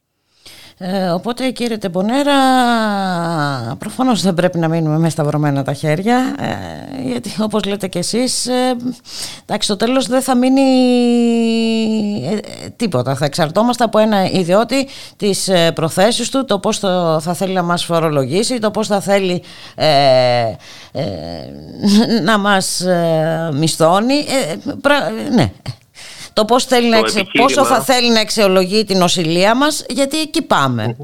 Έτσι δεν Το είναι; επιχείρημα, το νεοφιλελεύθερο επιχείρημα περί καλύτερου, καλύτερης λειτουργίας του ιδιωτικού τομέα και περί τεμπέλητων του δημοσίου ή αναξιόπιστου δημοσίου, ε, το έχουμε ζήσει πάρα πολλές φορές. Θυμίζω ότι ούτε όταν έκλεισε η Ολυμπιακή είδαμε φτηνότερα ειστήρια και καλύτερες μεταφορές, ούτε με τον ΟΤΕ συνέβη το ίδιο. Έχουμε το ακριβότερο ίντερνετ και τι ακριβότερε Μμμ. υπηρεσίες παροχής υπηρεσιών τηλεπικοινωνιών στην Ευρώπη αυτή τη στιγμή, αλλά και σε πάμπολα άλλα παραδείγματα. Βλέπουμε τώρα με την ιδιωτικοποίηση της ΔΕΗ πόσο αυξήθηκε η κιλοβατόρα και σε τι αυξήσεις πάμε στα πάγια έναντι όλων των πολιτών. Οπότε έχουμε ζήσει αυτό το παραμύθι, εν πάση περιπτώσει, το οποίο. Ε, εν μα πάση έχουμε δει περιπτώσει, και τα τουλάχιστον δεν είναι αποτελέσματά πιστικό. του. Ε, ναι, Ακριβώς, δε, όντως δεν ακριβώς. είναι πιστικό και τι, να μιλήσουμε και τα διάφο- την αύξηση των εργατικών ε, δυστυχημάτων το τελευταίο, το τελευταίο διάστημα και όλος τυχαίως ε, είναι σε χώρους που έχουν α, αναλάβει εργολάβοι, ιδιώτες. η εργολαβοποίηση του στον χώρο των, στην εργα- ελληνική αγορά εργασίας είναι πλήρης αυτή τη στιγμή και αν θέλετε αυτή τη στιγμή ο πρώτος ο οποίος κάνει χρήση των λεγόμενων εργολαβικών εργαζομένων δεν είναι οι ιδιώτες, αλλά το ίδιο το δημόσιο, το οποίο σε πάρα πολλές περιπτώσεις κρατάει όμοιρους χιλιάδες εργαζόμενους αυτή τη στιγμή μέσω εργολαβικών εταιριών και μέσω αμφιβόλου ποιότητας συμβάσεων τις οποίες συνάπτει, ε, ακριβώς ε, γιατί παρα, θέλει να παρακάμψει την προστατευτική εργατική νομοθεσία. Εδώ πρέπει να ξεκινήσει μια συζήτηση και είναι ενδιαφέρον το ζήτημα που ανοίγεται όσον αφορά γενικότερα την επισφάλεια στην εργασία. Είδαμε ότι οι εργαζόμενοι όταν ε, προβούν σε ένα ανώτερο επίπεδο συνειδητοποίησης και αγώνα έχουν τη δύναμη να μπορούν να κάνουν αλλαγές. Το είδαμε στην περίπτωση της eFood, το είδαμε στην περίπτωση των εργαζομένων της Costco, το βλέπουμε τώρα στις καθαρίσει του Υπουργείου Οικονομικών που δίνουν και αυτές συνεχώς τη μάχη. Το είδαμε στην απεργία κατά της αξιολόγησης από τους ε, δασκάλους και τους καθηγητές στην ΟΛΜΕ και στη ΔΟΕ. Θέλω να πω δηλαδή ότι ο νόμος Χατζηδάκη ήδη έχει αρχίσει να δείχνει τα πρώτα δείγματα γραφής, αλλά βεβαίως και το κίνημα έχει αρχίσει ήδη να αντιδρά. Αυτό βεβαίως πρέπει να μαζικοποιηθεί, να οργανωθεί και να αποκτήσει συγκεκριμένες πολιτικές αχμέ για να επιφέρει και τα καλύτερα δυνατά αποτελέσματα. Να σας ευχαριστήσω πάρα πολύ για τη συνομιλία κύριε Τεμπονέρα. Να είστε καλά. Ευχαριστώ και εγώ θερμά. Να είστε καλά. Να είστε καλά. Καλή συνέχεια.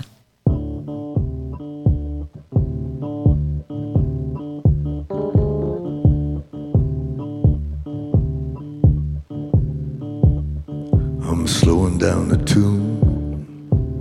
never liked it fast. You wanna get there soon. I wanna get there last. It's not because I'm old. It's not the life I led.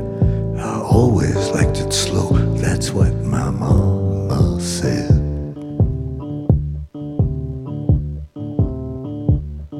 I'm lacing up my shoe, but I don't want to run.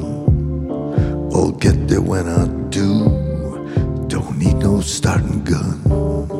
It's not because I'm old, and it's not what dying does.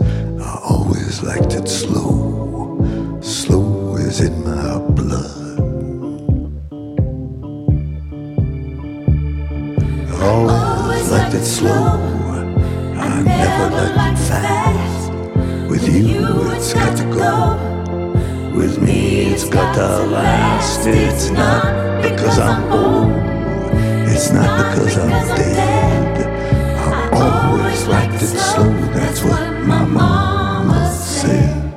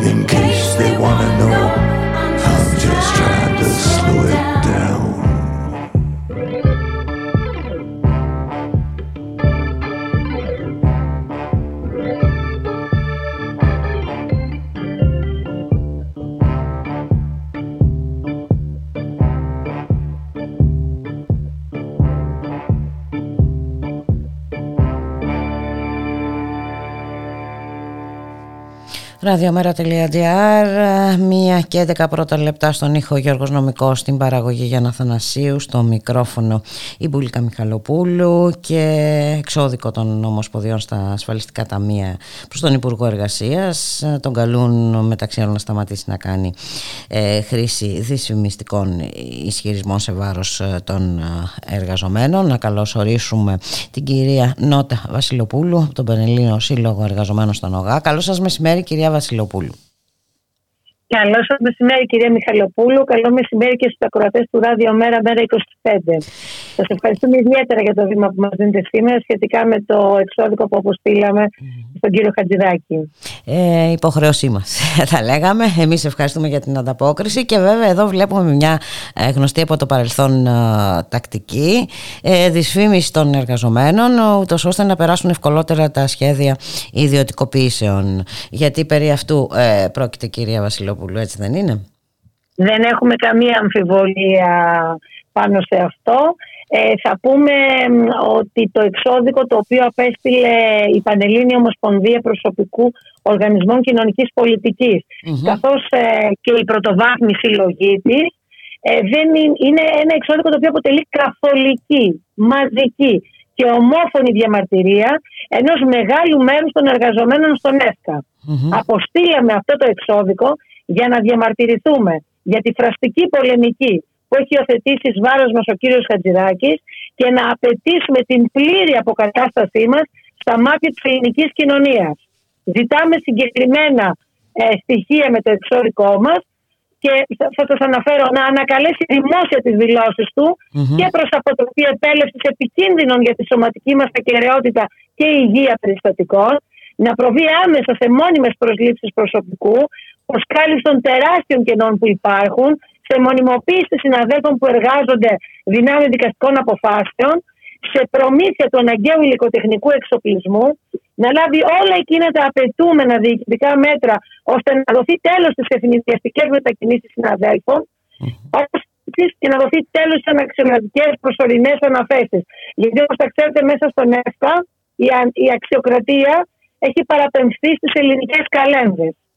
Είπαμε λοιπόν ότι διαφορετικά, αν δεν πράξει αυτά τα οποία τους ζητάμε, δηλώνουμε ότι θα προβούμε σε άσκηση κάθε ενδίκου βοηθήματος και μέσου μας παρέχει η κείμενη νομοθεσία για να προασπίσουμε τα συμφέροντα των εργαζομένων που εκπροσωπούμε. Βέβαια. Ε, η διεκτική επίθεση που μας ασκήνει, που έχει εξαπολύσει η κυρία Μιχαλοπούλου, είναι χωρίς προηγούμενο. Είτε μέσω των προσωπικών του λογαριασμών στα social media, είτε με αλλεπάλληλες δηλώσεις σε μέσα μαζικής ενημέρωσης τεράστιες εμβέλειες και απήχησης πανελλαδικά, είναι μονομερής, χωρίς αντίλογο, Βέβαια. χωρίς εκπροσώπηση των Των εργαζομένων, εργαζομένων. δυσφημιστικές, φτάνουν στα όρια της συκοφαντίας. Και δεν είναι μόνο ηθικής φύσης το ζήτημα.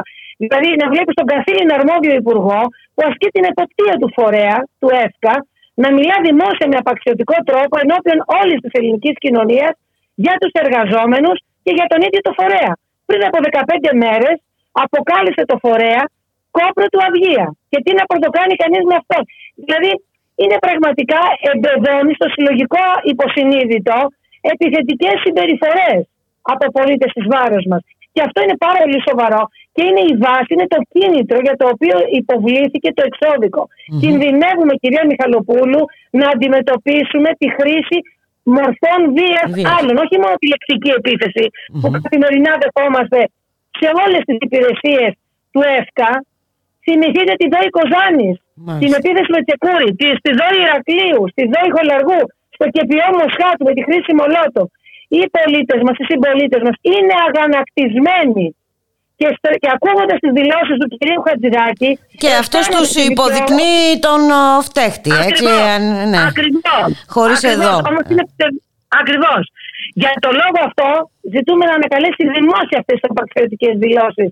Να αποκαταστήσει δηλαδή τη φήμη και την εργατικότητά μας. Έχει φτάσει σε σημείο ο κ. Στατζηδάκης, ενώ δεν έχει δώσει εντολή, ούτε υπάρχει πόρισμα έναρκης διοικητικής εξέτασης ή κάποιου άλλου ελεγκτικού μηχανισμού της ελεγκτικής δημόσιας διοίκησης, να γίνεται ο ανακριτής, ο κατήγορος και αυτός που στο τέλος θα επιβάλλει τις κυρώσεις για τη διαμηνή και κυρώσεις όπως θα είστε βεβαίως ενημερωμένοι.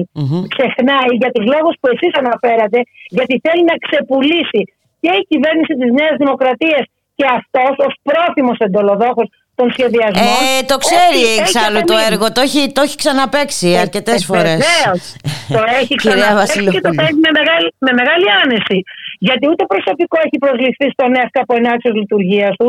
Υπάρχουν σοβαρά έλλειμματα υλικοτεχνικής υποδομής, τεράστια νομοθετικά και εφαρμοστικά κενά, δυσμενεί εργασιακέ συνθήκες, κλίμα ανασφάλειας, αβεβαιότητας, ανατροπής κάθε οικογενειακού και οικονομικού προγραμματισμού όταν έχουμε ευνηδιαστικέ μετακινήσεις προσωπικού χωρίς καμία ενημέρωση και δεν λαμβάνεται τίποτα υπόψη. Ούτε οι ανάγκες του φορέα, αλλά ούτε και οι ανάγκες του εργαζομένου. Είπαμε για την αναξιοκρατία, έτσι, για τις τοποθετήσεις μετέρων της διοίκησης και της κυβέρνησης, θα πούμε εμείς, της Νέας Δημοκρατίας. Εμείς όμως, κυρία Μιχαλοπούλου, παρά τις επιθέσεις που δεχόμαστε και τις καθυστερήσεις απονομής και εκτιμένων εργασιακών μας δικαιωμάτων, μην ξεχνάμε ότι έχουμε αποκλειστεί και από την κινητικότητα, εξυπηρετούμε τους πολίτες με όσα μέσα διαθέτουμε, με όση υπομονή μας έχει απομείνει. Επιτελούμε καθημερινά το υπηρεσιακό μας καθήκον. Αυτά φυσικά δεν τα λέει ο κύριος Χατζηδάκης, γιατί το μόνο που θέλει είναι το ξεπούλημα της δημόσιας κοινωνικής ασφάλισης. Ό,τι έχει απομείνει δηλαδή και από όλα τα προηγούμενα χρόνια. Εμείς θεωρούμε ότι η ελληνική κοινωνία έχει καταλάβει τους σχεδιασμούς τόσο της παρούσας κυβέρνησης όσο και του ιδιαίτερα πρόθυμου κύριου Χατζηδάκη και πιστεύουμε ότι θα σταθεί στο πλευρό μας στον αγώνα που κάνουμε. Όπως και εμείς τόσα χρόνια στεκόμαστε στο ύψος των περιστάσεων έχοντας ψηλά τον πύχη της ανταπόκρισης στα υπηρεσιακά μας καθήκοντα. Αυτό πιστεύουμε. Ότι δεν, θα, δεν μπορεί να συνεχίσει να ξεγελάει την ελληνική κοινωνία. Ε, εξάλλου ε, με όλα αυτά που έχουν συμβεί και με όλα αυτά που έχει κάνει ο ίδιος ο κύριος Χατζηδάκης νομίζω ότι ε, ελάχιστοι πια ε, μπορεί να ξεγελαστούν. Παρ' όλα αυτά ε, χρειάζονται και κινητοποιήσεις, χρειάζονται και οι δράσεις, χρειάζονται και τα ε, εξώδικα όπως κάνατε και εσείς. Ε, γιατί το, το θέμα είναι πάρα πολύ σοβαρό. φυσικά αφορά τους εργαζόμενους, φυσικά αφορά την αντικατάστασή τους από ό,τι φαίνεται. Έτσι, Προφανώς. σύμφωνα με το νέο νομοσχέδιο που προωθεί ο κύριος Χατζηδάκης αλλά αφορά και όλους τους πολίτες αυτής της ε, χώρας. Αφορά την κοινωνική τους ε, ασφάλιση. Ε, κυρία Βασιλοπούλη είναι ε, άκρο σοβαρό το θέμα. Έτσι και να μην ξεχνάμε ότι ε, αυτό Ναι, ναι. η υποχρέωση της κοινωνικής ασφάλισης των εργαζομένων ο- ανήκει στο κράτος και όχι σε κάποιον ε, ιδιώτη. Μα έτσι ακριβώς ορίζει το αυτό, Σύνταγμα αυτό- δηλαδή. Ακριβώς. Και μην πηγαίνουμε πολύ μακριά. Βλέπουμε λοιπόν τι γίνεται με τους ιδιώτες, με τους ε, λογιστές, φοροτεχνικούς, δικηγόρους. Αυτό όμως η ελληνική κοινωνία θα το καταλάβει όταν θα χρειαστεί να πληρώσει, γιατί θα πληρώσει στο τέλος, μαύρα χρήματα προκειμένου να έχει το λεγόμενο, το λεγόμενο μάλλον γρηγορόσημο. Πέραν αυτού, αυτής, αυτή η διοίκηση είναι αυστηρά δημόσια. Δεν μπορεί να εφαρμοστεί αυτές οι λειτουργίες, οι εργασίες, οι αρμοδιότητες από ιδιώτες.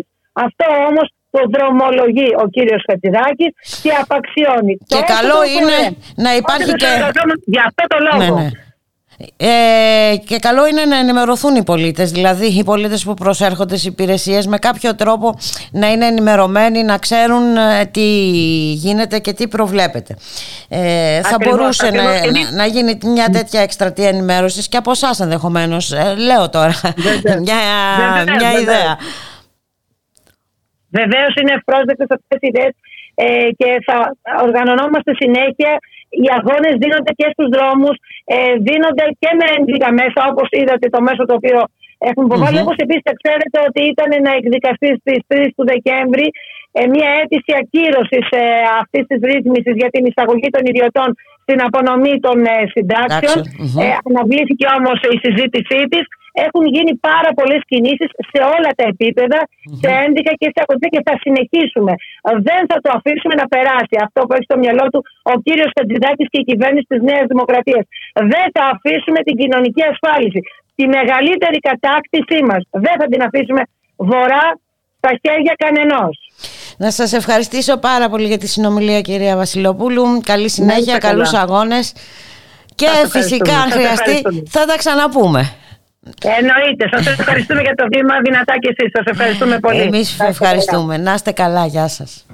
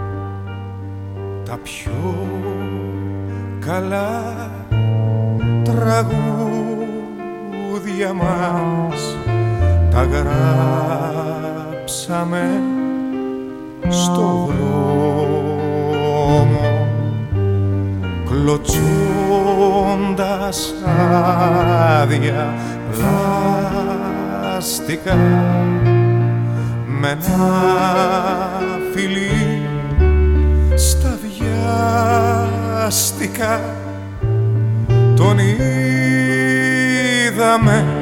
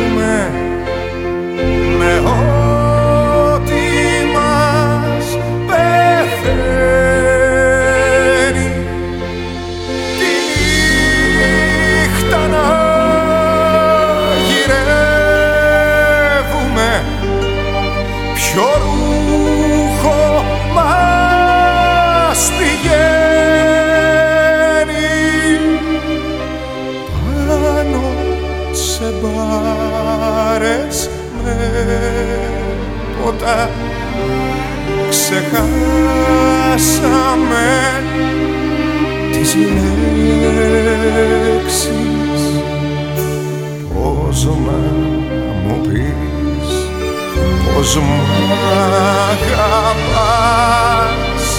Πως να σου πω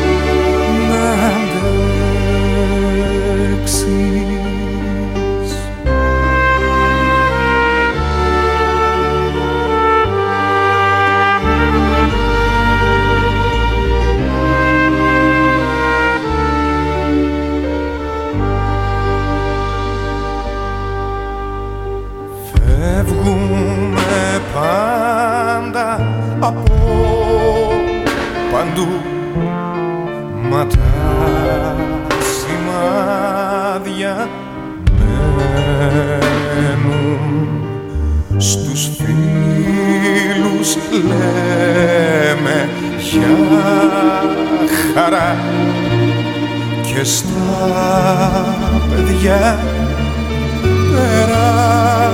περαστικά που κάτι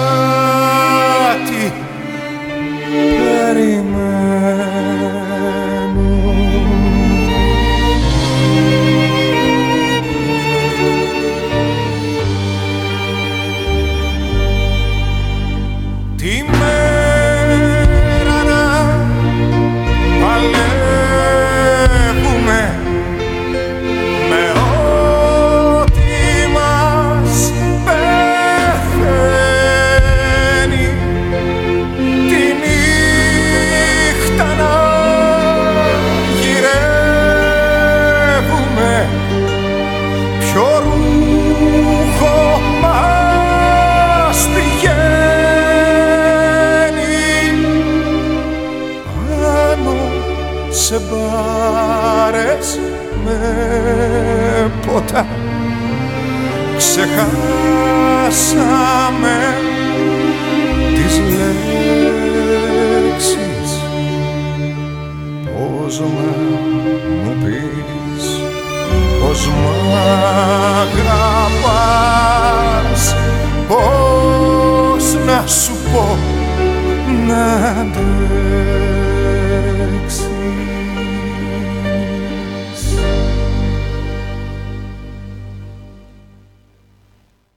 Ραδιομέρα.gr Στον ήχο Γιώργος Νομικός Στην παραγωγή Γιάννα Θανασίου Στο μικρόφωνο η Μπουλίκα Μιχαλοπούλου. Κάθε μέρα και χειρότερη είναι η κατάσταση στα νοσοκομεία της ε, χώρας.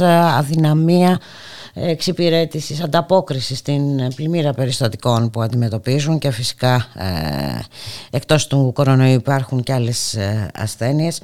Σήμερα έχουμε κινητοποίηση των εργαζομένων στα δημόσια νοσοκομεία. Να καλωσορίσουμε τον κύριο Γιώργο Μανουσάκη, είναι μέλος του Γενικού Συμβουλίου της ΠΟΕΔΗΝ και πρόεδρος του Συλλόγου Εργαζομένων στο νοσοκομείο του Αγίου Νικολάου Κρήτης. Καλό σας μεσημέρι κύριε Μανουσάκη.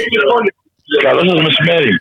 Ε, σήμερα έχετε κινητοποίηση ε, και ε, υπήρχε προγραμματισμένη συνάντηση με τον Υπουργό Υγείας. Σας βρίσκουμε τώρα έξω από το Υπουργείο. Πού σας βρίσκουμε; Όχι, όχι, δεν έγινε συνάντηση με τον υπουργο γιατί επικαλέστηκε ότι βρίσκεται στη Βουλή Α, μάλιστα. ε, είναι εισηγητής ε, νομοσχέδιο, οπότε επικοινωνήσε με τον πρόεδρο της Ομοσπονδίας και για να κλείσει- κλειστεί ραντεβού με την εκτελεστική γραμματεία της Ομοσπονδίας τις επόμενες μέρες. Όμως, βεβαίως, εμάς είχαμε αρνητικές εξελίξει σήμερα, γιατί ε, είδαμε να καταθέσετε δύο τροπολογίες. Η μία τροπολογία α, που αφορούσε τους συναδέλφους με ατομικές συμβάσεις στην καθαριότητα στη σύνθεση και στη φύλαξη που ε, έδωσε τρίμηνη παράταση, αλλά μέσα στην τρίμηνη παράταση ε, οι συμβάσεις τελειώνουν 31 Δωδεκάτου. Ε, και είναι περίπου 9.000 συνάδελφοι σε όλη τη χώρα με ατομικέ συμβάσει. Είναι οι πρώην εργολαβικοί εργαζόμενοι που επί ΣΥΡΙΖΑ α, μετατράπηκαν σε ατομικές συμβάσεις. Ναι. Αυτοί λοιπόν τελειώνουν 31, 31 Δωδεκάτου και του δώσανε τρίμηνη παράταση. Εκτός όμως εάν α, ολοκληρωθούν διαγωνισμοί ε, με εργολάβους. Α, δηλαδή, μάλιστα, υποαίρεση δηλαδή και αυτό. Υποαίρεση Ναι, η δηλαδή, παράταση. ε, ε, σε κάποια νοσοκομεία έχουν ξεκινήσει οι, διοικη- οι διοικητές και έχουν βάλει εργολάβους. Έχουν κάνει διαγωνισμούς δηλαδή για εργολάβο. Ε, όπου στη συντηρητική τους πλειοψηφία το κόστος είναι μεγαλύτερο με τον εργολάβο από ότι είναι τώρα με τις ατομικέ συμβάσεις. Μάλιστα. Παρ' όλα αυτά, οι, οι διοικητές έχουν τα δικά τους κίνητρα και προχωρούν. Σε ορισμένα νοσοκομεία δεν είναι σε όλα, αλλά σε αυτές τις περιπτώσεις, με βάση αυτά που αναφέρεται στην τροπολογία, οι συνάδελφοι θα χάσουν τη δουλειά τους και θα προχωρήσει, θα απολυθούν και θα προχωρήσει η διαδικασία με τον εργολάβο. Πολύ Ε, δυσάρεστη το άλλο, Ναι. ναι, το άλλο αρνητικό ήταν ε, ότι ε, οι υγειονομικοί όλη της χώρας περιμέναν να δουν τι θα γίνει με το, αυτό το, το επίδομα, τα ψίχουλα που είχε πει ο Υπουργός ότι θα, ο Πρωθυπουργός θα δώσει στους υγειονομικού.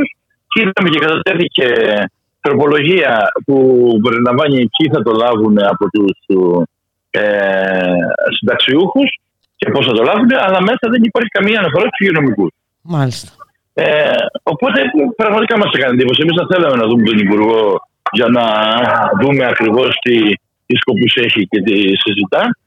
Ε, από εκεί και πέρα α, θα πα- περιμένουμε να δούμε πότε θα γίνει το ραντεβού. Ενδεχομένως να υπάρξει και νέα κινητοποίηση τις επόμενες μέρες. Δηλαδή η υποεδρήνη εκτελεστική γραμματεία θα α, ξανασυνεδριάσει. Αν δεν υπάρξει άμεσα συνάντηση με τον Υπουργό, θα έχουμε και νέα κινητοποίηση. Τώρα, εκτός από τα συνδικαλιστικά θέματα τώρα που ανέφερα και αφορούν κυρίως εμάς τους εργαζόμενου, είναι και η κατάσταση στο ΕΣΥ αυτή τη στιγμή που είναι πάρα, πάρα πολύ δύσκολη. Εμείς το βλέπουμε αυτό.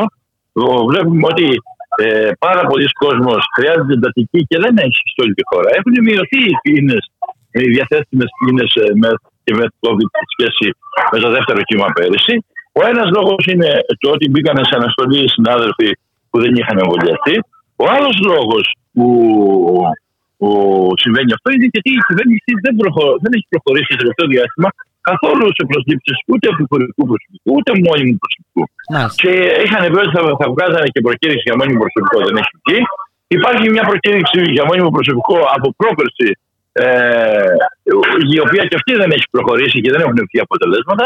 Τα νοσοκομεία πραγματικά αυτή τη στιγμή στενάζουν από έλλειψη προσωπικού εξειδικευμένου και νοσηλευτικού και ιατρικού. Ε, και αυτός είναι ο λόγος που αυτή τη στιγμή δεν μπορούν να ανταποκριθούν με τον τρόπο που χρειάζεται απέναντι σε αυτή την έκταση της ε, πανδημίας. Και δεν είναι μόνο η έξαρση της ε, πανδημίας κύριε Μανουσάκη γιατί ο κόσμος αρρωσταίνει και από άλλα πράγματα. Δεν αρρωσταίνει μόνο έχετε από πολύ δίκιο. COVID. Να, να, να, να σας μεταφέρω μια προσωπική μου μαρτυρία. Έχετε πολύ δίκιο σε αυτό που λέτε. Εγώ εργάζομαι ε, εργαλειοδότης ε, νοσηλευτής χειρουργείου, ε, χειρουργείου ε, στο νοσοκομείο μου στην Κρήτη, στο νοσοκομείο που εργάζομαι στην Κρήτη.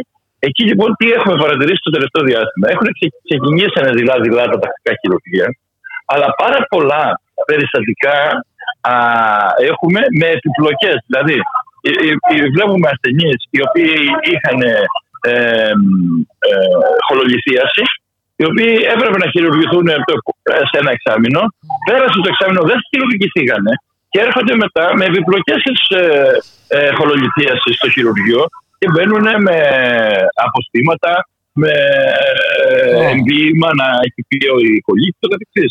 Αντίστοιχα και σε άλλες νόσου. Δηλαδή, όταν, όταν υπάρχουν. ε, Όταν δεν χειρουργικές αντιμετωπίζεται έγκαιρα. Α, ε, ναι, έγκαιρος. Ε, Βεβαίως βέβαια. μετά ο, ο ασθενής Υπάρχουν έρχεται επιπλοκές. στο, στο- στο νοσοκομείο με τις επιπλοκές της νόσου. Και αυτό είναι κάτι πάρα, πάρα πολύ ανησυχητικό. Έτσι, και, ε, ε, το οποίο η κυβέρνηση δεν κάνει κάτι γι' αυτό. Το μόνο που κάνει συνεχώς είναι να ρίχνει την μπάλα στην εξέδρα σε σχέση με τον εμβολιασμό. Δηλαδή, αντί να λύνει τα προβλήματα του συστήματο υγείας, βρήκαμε τώρα να λέμε ότι για όλα αυτά είναι ε, αυτοί που δεν έχουν εμβολιαστεί και συνέχεια να έχουμε αυτή την ιστορία με τα α, πρόστιμα, με τις αναστολές εργασίας και ούτω καθεξής. Χώρες όπως η Πορτογαλία, και, ε, και η Ιρλανδία, οι οποίες έχουν πληθυσμό αντίστοιχο με το δικό μας. Και ε, συστήματα υγείας, κάπως καλύτερα, λίγο καλύτερα από το δικό μας, δεν είχαν καμία υποχρεωτικότητα. Καμία υποχρεωτικότητα και έχουν φτάσει να έχουν ποσοστά εμβολιασμού 95-98%. Βεβαίως, ε, στην Ελλάδα η κυβέρνηση πήγε ε, με μια εντελώς διαφορετική λογική. Ξεκίνησε με τις απειλές, τους βιασμούς, τις αναστολές εργασίε και το εμβολιαστικό πρόγραμμα από τον Ιούλιο και μετά που ξεκίνησαν οι υποχρεωτικότητες έχει κάτι, έχει μείνει πίσω.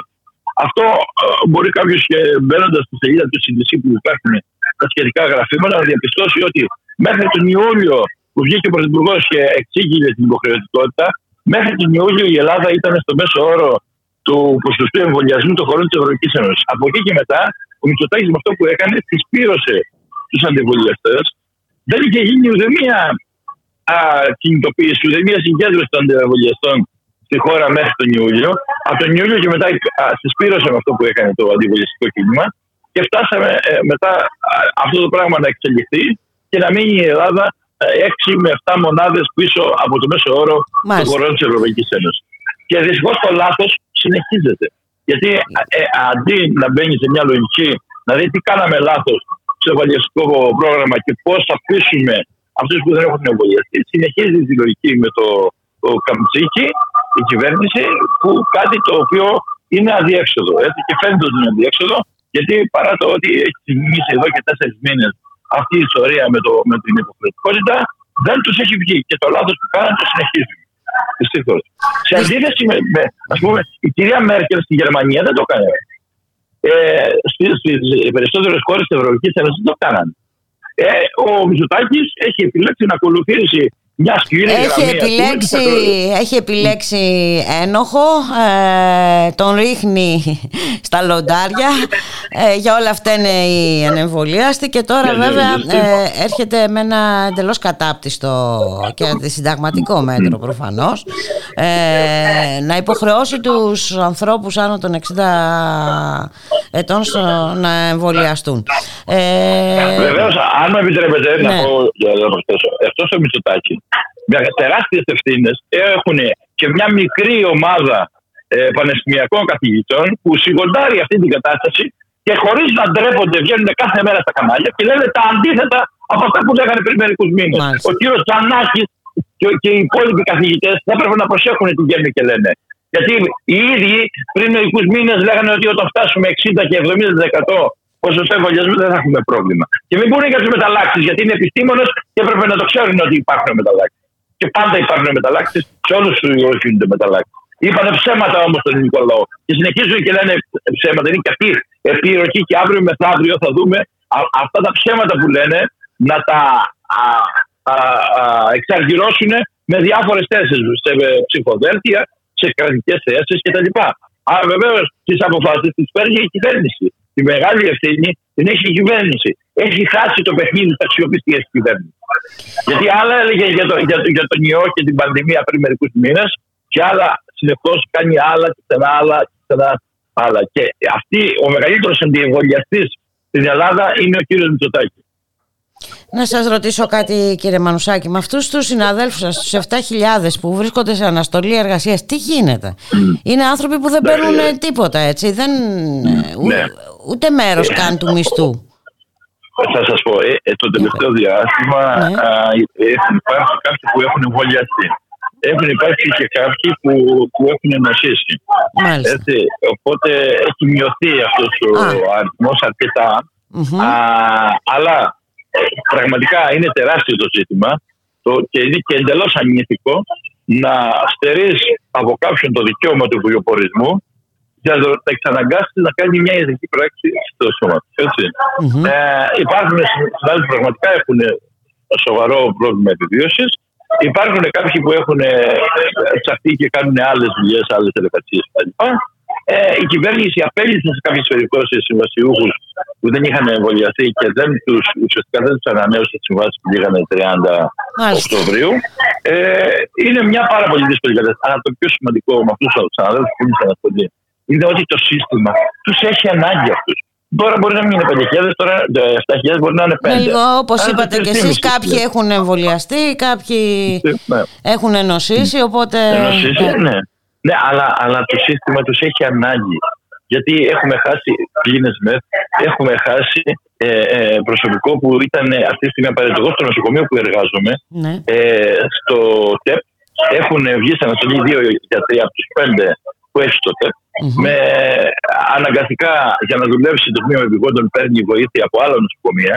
Μάλιστα. Εμείς είμαστε ένα νοσοκομείο που, που παίρνουμε σχεδόν από όλα τα νοσοκομεία της Κρήτης γιατρούς με μετακινήσεις που έρχονται και παίρνουν εφημερίες στο δικό μας νοσοκομείο. Αλλά α, α, 7 με 8 μέρες το μήνα μένει το τμήμα επιγόντων με ένα μόνο γιατρό για τα παθολογικά περιστατικά, για τα χειρουργικά περιστατικά και για τα περιστατικά COVID. Με αποτέλεσμα να έρχονται ασθενείς με πυρετό για να εξεταστούν για περιστατικά COVID και να περνάει και τρεις και τέσσερις και πέντε ώρες να εξεταστούν.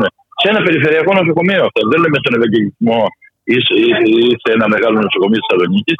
Σε ένα περιφερειακό νοσοκομείο έρχεται ο άλλος να εξεταστεί ε, γιατί έχει πυρετό και κάνει 4 και 5 ώρες να εξεταστεί. Ε, ε, το, συ- το, Τραγική στη μονάδα κατάσταση. εντατικής θε- στη μονάδα εντατικής θεραπείας δε, έχουμε ε, μία μονάδα α, μεθ κανονική με 6 κλίνες και μία α, μεθ COVID με 2 κλίνες.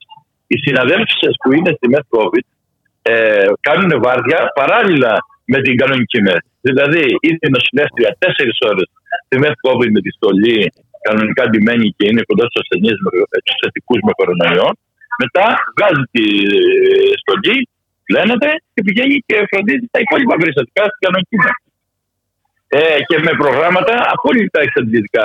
Δηλαδή, πρωί, νύχτα, νύχτα, παράνομα. Εμείς ως σωματείο έχουμε προσφύγει στον επόμενο εργασία για να καταγγείλουμε αυτά τα παράνομα προγράμματα. Αυτό που λέει η κυβέρνηση όχι έχει ε, ενισχύσει το ΕΣΥ. Στην πράξη φαίνεται ότι ό- ό- όχι μόνο δεν έχει υπάρξει ενίσχυση, ούτε καν αντικατέστησε τους συναδέλφου σε αναστολή που έλεγε στο αντικατέστηση. Αλλά αυτή τη στιγμή το ΕΣΥ βρίσκεται σε μια πάρα, πάρα πολύ δύσκολη ε, κατάστασης. Και βεβαίως σκεφτείτε ότι αυτές οι νοσηλεύτριες που δουλεύουν με αυτές τις συνθήκες είναι επικίνδυνες και για τον εαυτό τους και για τους ασθενείς Και που για τους, εντάσσονται. ε, βέβαια. Και- Μ. να, να θυμηθούμε το περιστατικό με, τη, με, Με την νοσηλεύτρια στην Πάτρα. τη- ναι, η Αυτό δεν οποία λέτε. είχε, είχε βγει από τέτοιο πρόγραμμα. Ήταν προ- την προηγούμενη μέρα, ήταν πρωί νύχτα. Δηλαδή, είπε ο Μπομπάς στην τηλεόραση ότι πήγε το πρωί στην Πάτρα από το Μεσολόγιο, γύρισε το μεσημέρι, το βράδυ ξανάφυγε, έκανε το νυχτερινό και γυρνούσε το πρωί πίσω. Μιλάμε για εξαιρετικά ωράρια. Όντως, τα οποία ε, απαγορεύονται και, και από, τη- και από το Αντιανθρώπινα, Ευρωπαϊκό Δίκαιο και από την αντιανθρώπινα ε, κύριε Μανουσάκη ξεπερνούν ε, τις ανθρώπινες ε, αντοχές ε, να σας ευχαριστήσουμε πάρα πολύ για την ε, συνομιλία. Ε, εσείς θα επιμείνετε προφανώς στις διεκδικήσεις σας. Το θέμα είναι ε, και η συμμετοχή της ε, βέβαια της ε, κοινωνίας. Νομίζω ότι οι πολίτες πλέον έχουν αντιληφθεί ε, τι γίνεται. Ε, και θα πρέπει ε, Εμείς, όλοι μαζί να το ξαναλέμε, αντιμετωπίσουμε πιο αποτελεσματικά. Δημόσια υγεία με το πούρδουλα και τους εκβιασμούς δεν γίνεται. Δεν γίνεται, Και αυτό που κάνει φυσικά. η κυβέρνηση είναι αδι, αδιέξοδο. Έτσι. Είναι και αντιεπιστημονικό αυτό το πράγμα. Υπάρχουν μελέτες και στη Μεγάλη Βρετανία και, στη- Και στις λειτουργεί και ΗΠΑ. αντίστροφα ε, εξάλλου. Από που λένε ότι η υποχρεωτικότητα ακριβώς λειτουργεί αντίστοιχα. Έτσι ακριβώς, έτσι Ε, ακριβώς. ε, είναι, είναι, είναι λάθος. Και επίσης το άλλο μεγάλο λάθος είναι που η, η κυβέρνηση μιλάει για α, πανδημία ανε, ανεμβολίαστων, το οποίο είναι, ισχύει ότι είναι πανδημία ανεμβολίαστων, κυρίως όσον αφορά τους νεκρούς και αυτούς που είναι στις ΜΕΔ. Όμως, αν δει κανείς τα ποσοστά των νοσηλειών, δηλαδή οι ασθενείς που νοσηλεύονται στις κλινικές με, με COVID, ε, αυτή τη στιγμή το 35 με 40% των ασθενών είναι εμβολιασμένοι. Δηλαδή ε, έχει δημιουργήσει η κυβέρνηση την ε, ψευδέστηση Την ιδέα ότι οι εμβολιασμένοι δεν και- κινδυνεύουν, πράγμα που δεν ισχύει φυσικά. Αυτό. Ναι, βεβαίως δεν ισχύει. Και ε, ε, βεβαίως το εμβόλιο σώζει ζωές. Εννοείται, είναι πραγματικά. Ναι, αλλά δεν είναι ένα και δώρο της πανάκια, επιστήμης. κύριε Μανουσάκη. Δηλαδή, από μόνο δεν του. Θα, μα- δεν θα μας βάλει από την πανδημία το εμβόλιο. ε, Είναι δεδομένο. Για να βγούμε από αυτή την ιστορία της πανδημίας χρειάζεται ένας συνδυασμός μέτρων και δράσεων για να μπορέσουμε να ξεφύγουμε από αυτή την πάρα πολύ δύσκολη κατάσταση που έχει μπει όλη η κοινωνία. Αλλά μόνο με το βούρδουλα αυτό το πράγμα δεν βγαίνει. Έτσι Χρειάζεται ακριβώς. και ενίσχυση του ΕΣΥ και της πρωτοβάθμιας υγείας και του ΕΣΥ, έτσι, να, να μην φεύγουν οι άνθρωποι ε, αδια, ε, διασωληνωμένοι στις, ε, Και αυτές βέβαια τις όχι γίνες. Ή- τιμωρητικά μέτρα ε, και εξαναγκασμοί. Ε, να σας ευχαριστήσω πάρα πολύ για τη συνομιλία κύριε Μανουσάκη. Να είστε καλά. Καλή Γεια σας, δύναμη. ευχαριστώ. Καλό κουράγιο. Γεια σας, να είστε καλά. Να είστε καλά. Γεια σας.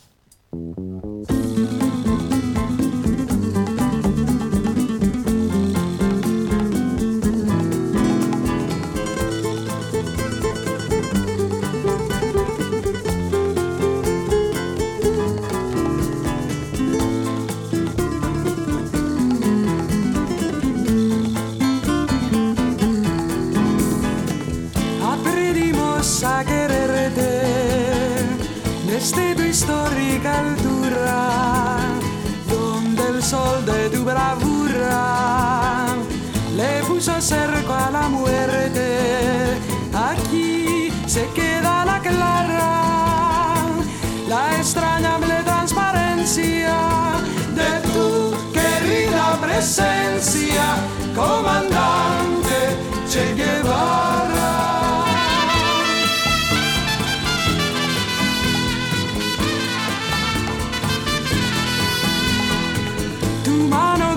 Gloriosa y fuerte desde la historia dispara. Cuando todo anda clara, se despierta para verte. Aquí se queda la clara, la extrañable transparencia de tu querida presencia, comandante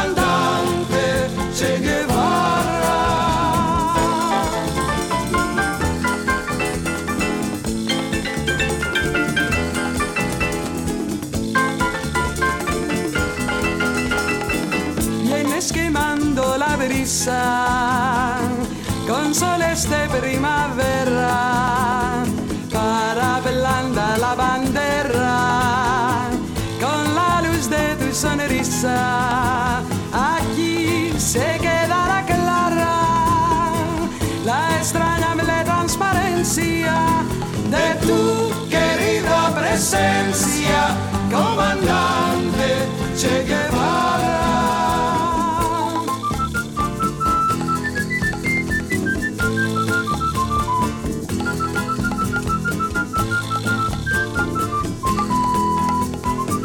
Tu amor evolucionario te conduce a nueva empresa donde espera la firmeza brazo libertario. Aquí se queda la clara, la extrañable transparencia de tu querida presencia, comandante Che Guevara.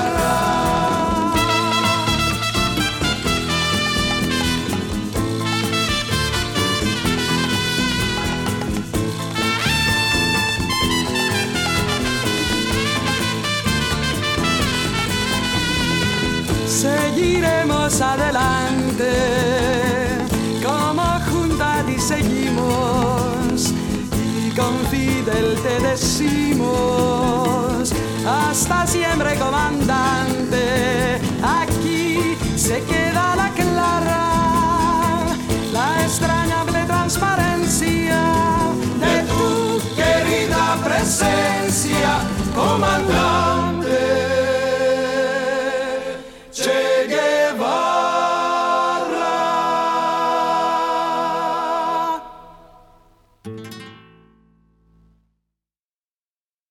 Το ΜΕΡΑ25 στο δρόμο για το συνέδριο. Πάτρα 10 Νοεμβρίου. Ηράκλειο 24 Νοεμβρίου. Αθήνα 16 Δεκεμβρίου. Στο δρόμο για το πρώτο διαβουλευτικό συνέδριο του ΜΕΡΑ25.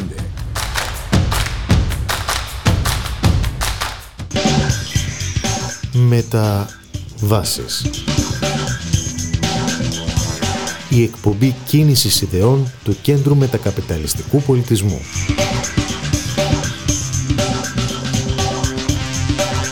Κάθε Τετάρτη από τις 4 έως τις 5 και μισή το απόγευμα από το Ράδιο Μέρα.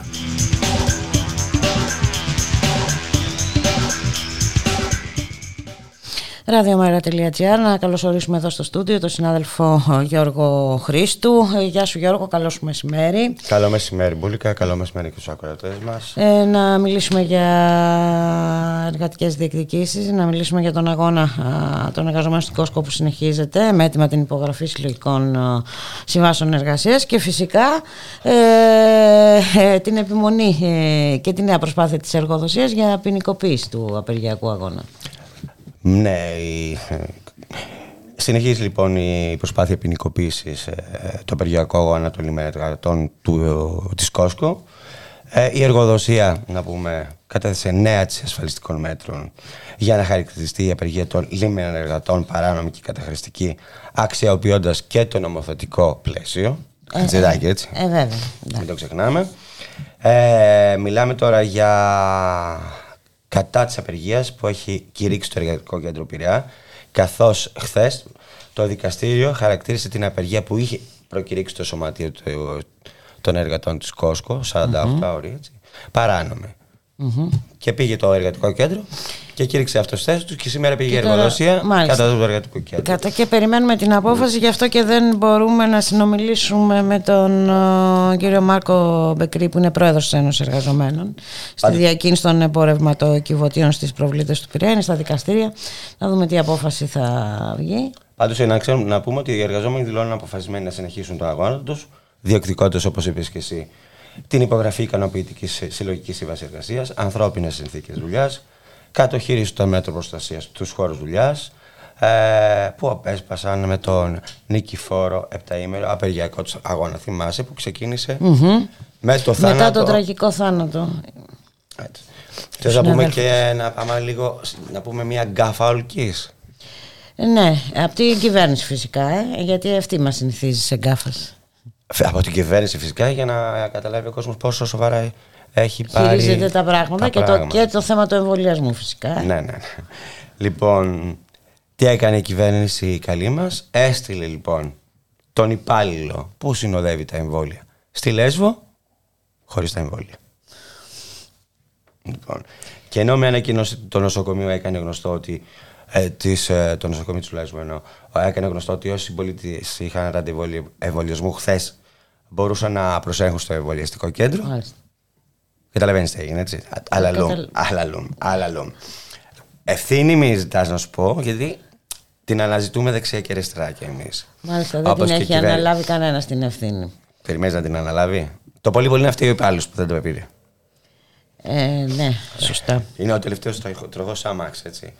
Και να πάμε και σε μια ακόμη τελευταία είδηση. Ε, αφορά ε, σε αστυνομικούς που από, τουλάχιστον, από τουλάχιστον 7 τμήματα που φαίνονται εμπλεγμένοι σε κύκλημα παράνομων ελληνοποιήσεων.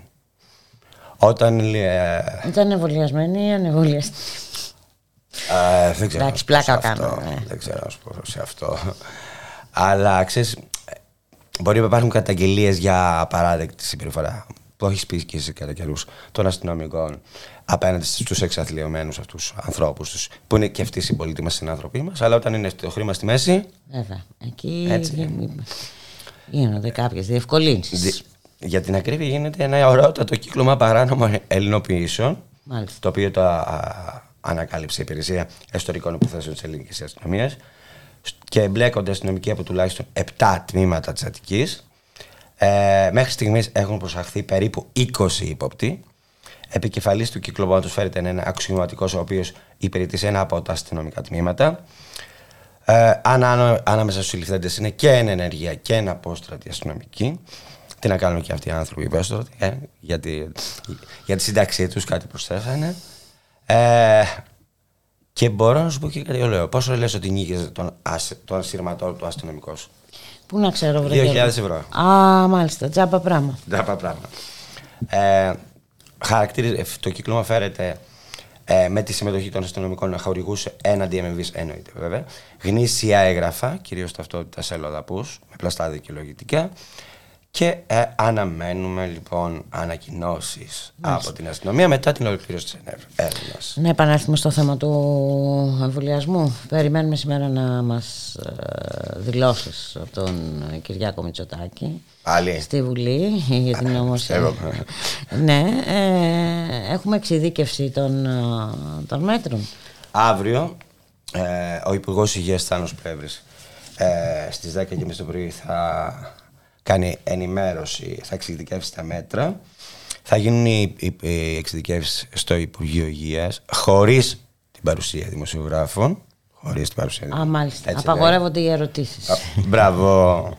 Θα είναι η ΕΡΤ εκεί και μετά θα το δώσει πουλου στα υπόλοιπα κανάλια. Α, μάλιστα. Πολύ ωραία, πολύ ωραία. Αντικειμενική έτσι, ενημέρωση. Μ, Έχουμε συνηθίσει άλλωστε σε αυτήν.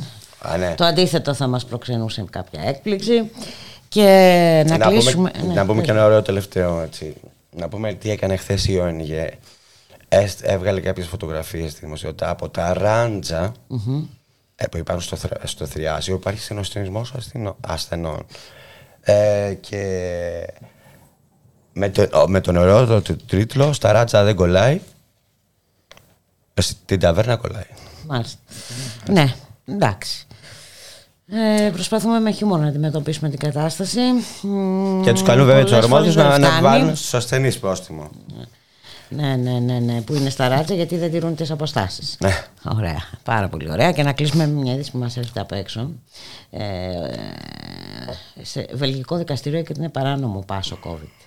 Έτσι, ε, πρωτοβάθμιο δικαστήριο της Βαλανίας έκρινε λοιπόν ότι το υγειονομικό πάσο παραβιάζει μεταξύ άλλων την αρχή της νομιμότητας και της αναλογικότητας ζητώντας από την περιφέρεια της Βαλονίας να έρθει εντός 7 ημερών με πρόστιμο 5.000 ευρώ για κάθε ημέρα καθυστέρησης. Φυσικά περιμένουμε να κατατεθεί έφεση από την περιφέρεια της ε, Βαλονίας. Είναι όμως ε, μια απόφαση έτσι, Κοίταξε να δεις τώρα, μι- ναι, άμα μιλήσουμε για το υγειονομικό πάσο, θυμάσαι τι λέγανε και πώς φτάσαμε στο υγειονομικό πάσο; Θυμάσαι τι έλεγες στην αρχή, το λέγανε στην αρχή της πανδημίας, τι πώς λέγανε τον κορονοϊό, μια απλή- απλή γρυπούλα, τι λέγανε. Μμμ. Και έχουμε φτάσει σε αυτό το σημείο σήμερα. Έχουμε φτάσει σε αυτό το σημείο. Μάλιστα. Ε, θα, εδώ τελειώνει ο χρόνος μας. Και για να εμβολιαστούν Δεν θα τα έχουμε- κράτη που, που, που, που δημιουργούνται μεταλλάξει, δηλαδή η, η Νότια Αφρική είναι. Ναι, υπάρχουν τα στοιχεία ξεχάσαμε και αυτά. είναι τρομακτικά. Τα Έχουμε ξεχάσαμε. τη- από, από την αρχή της πανδημίας επισημάνεις από τον Παγκόσμιο Οργανισμό Υγείας ότι πρέπει να εμβολιαστούν και οι κάτοικοι αυτών των ο, χωρών. Εκεί τα ποσοστά εμβολιασμού είναι πάρα πολύ μικρά. Ε, είπαμε, ζούμε σε μια παγκοσμιοποιημένη κοινωνία.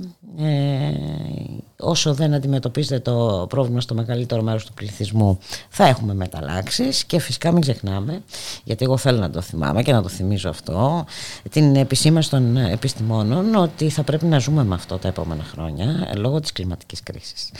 Εντάξει, λοιπόν, είναι ένα πάρα πολύ σημαντικό θέμα και αυτό ε, και δεν αντιμετωπίζεται η όλη κατάσταση με μέτρα ασπιρίνες. Έτσι θα τη βρίσκουμε ε, πάντα μπροστά μας, θα βρίσκουμε πάντα τέτοια σημεία και τέρατα. Να σε ευχαριστήσω πάρα πολύ για την ε, συνομιλία, Γιώργη. Θα τα πούμε αύριο. Με διώχνεις; Ε, ναι, δεν σε διώχνω. Διώχνω εσένα, εμένα και τον Γιώργο Νομικό που είναι στον ήχο. Και ήρθε η ώρα εμείς να σας αποχαιρετήσουμε. Λοιπόν, ε, στον ήχο ως γνωστόν ο Γιώργος Νομικός, στην παραγωγή Γιάννα Θανασίου, στο μικρόφωνο η Μπουλίκα Μιχαλοπούλου. Να σας ευχηθούμε να είστε όλες και όλοι καλά. Καλώς εχόταν των πραγμάτων, θα τα ξαναπούμε αύριο στις 12 το μεσημέρι. Γεια χαρά. Os tempos mudam-se as vontades, muda-se o ser, muda-se a confiança. Todo mundo é composto de mudança, tomando sempre, tomando sempre novas qualidades. E se todo mundo é composto de mudança, troquemos nas voltas que ainda o dia é uma criança.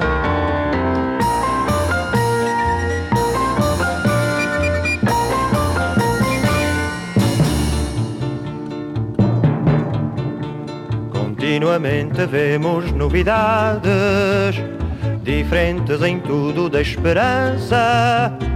Do mal ficam as mágoas na lembrança e do bem, e do bem se algum houve as saudades.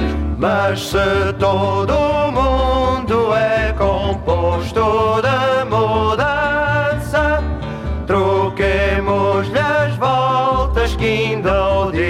é uma criança.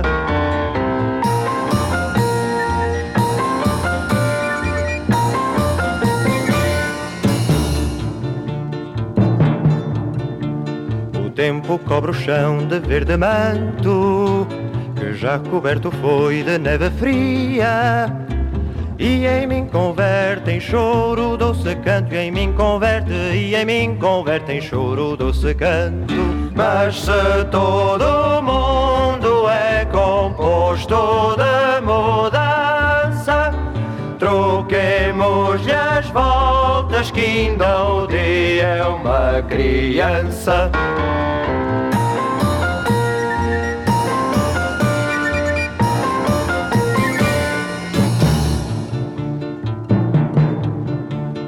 Afora este mudar-se cada dia Outra mudança faz demora e espanto Que não se muda já como suía Que não se muda, que não se muda já como suía Mas se todo mundo é composto de mudança Troquemos-lhe as voltas horas guindou o dia é uma criança.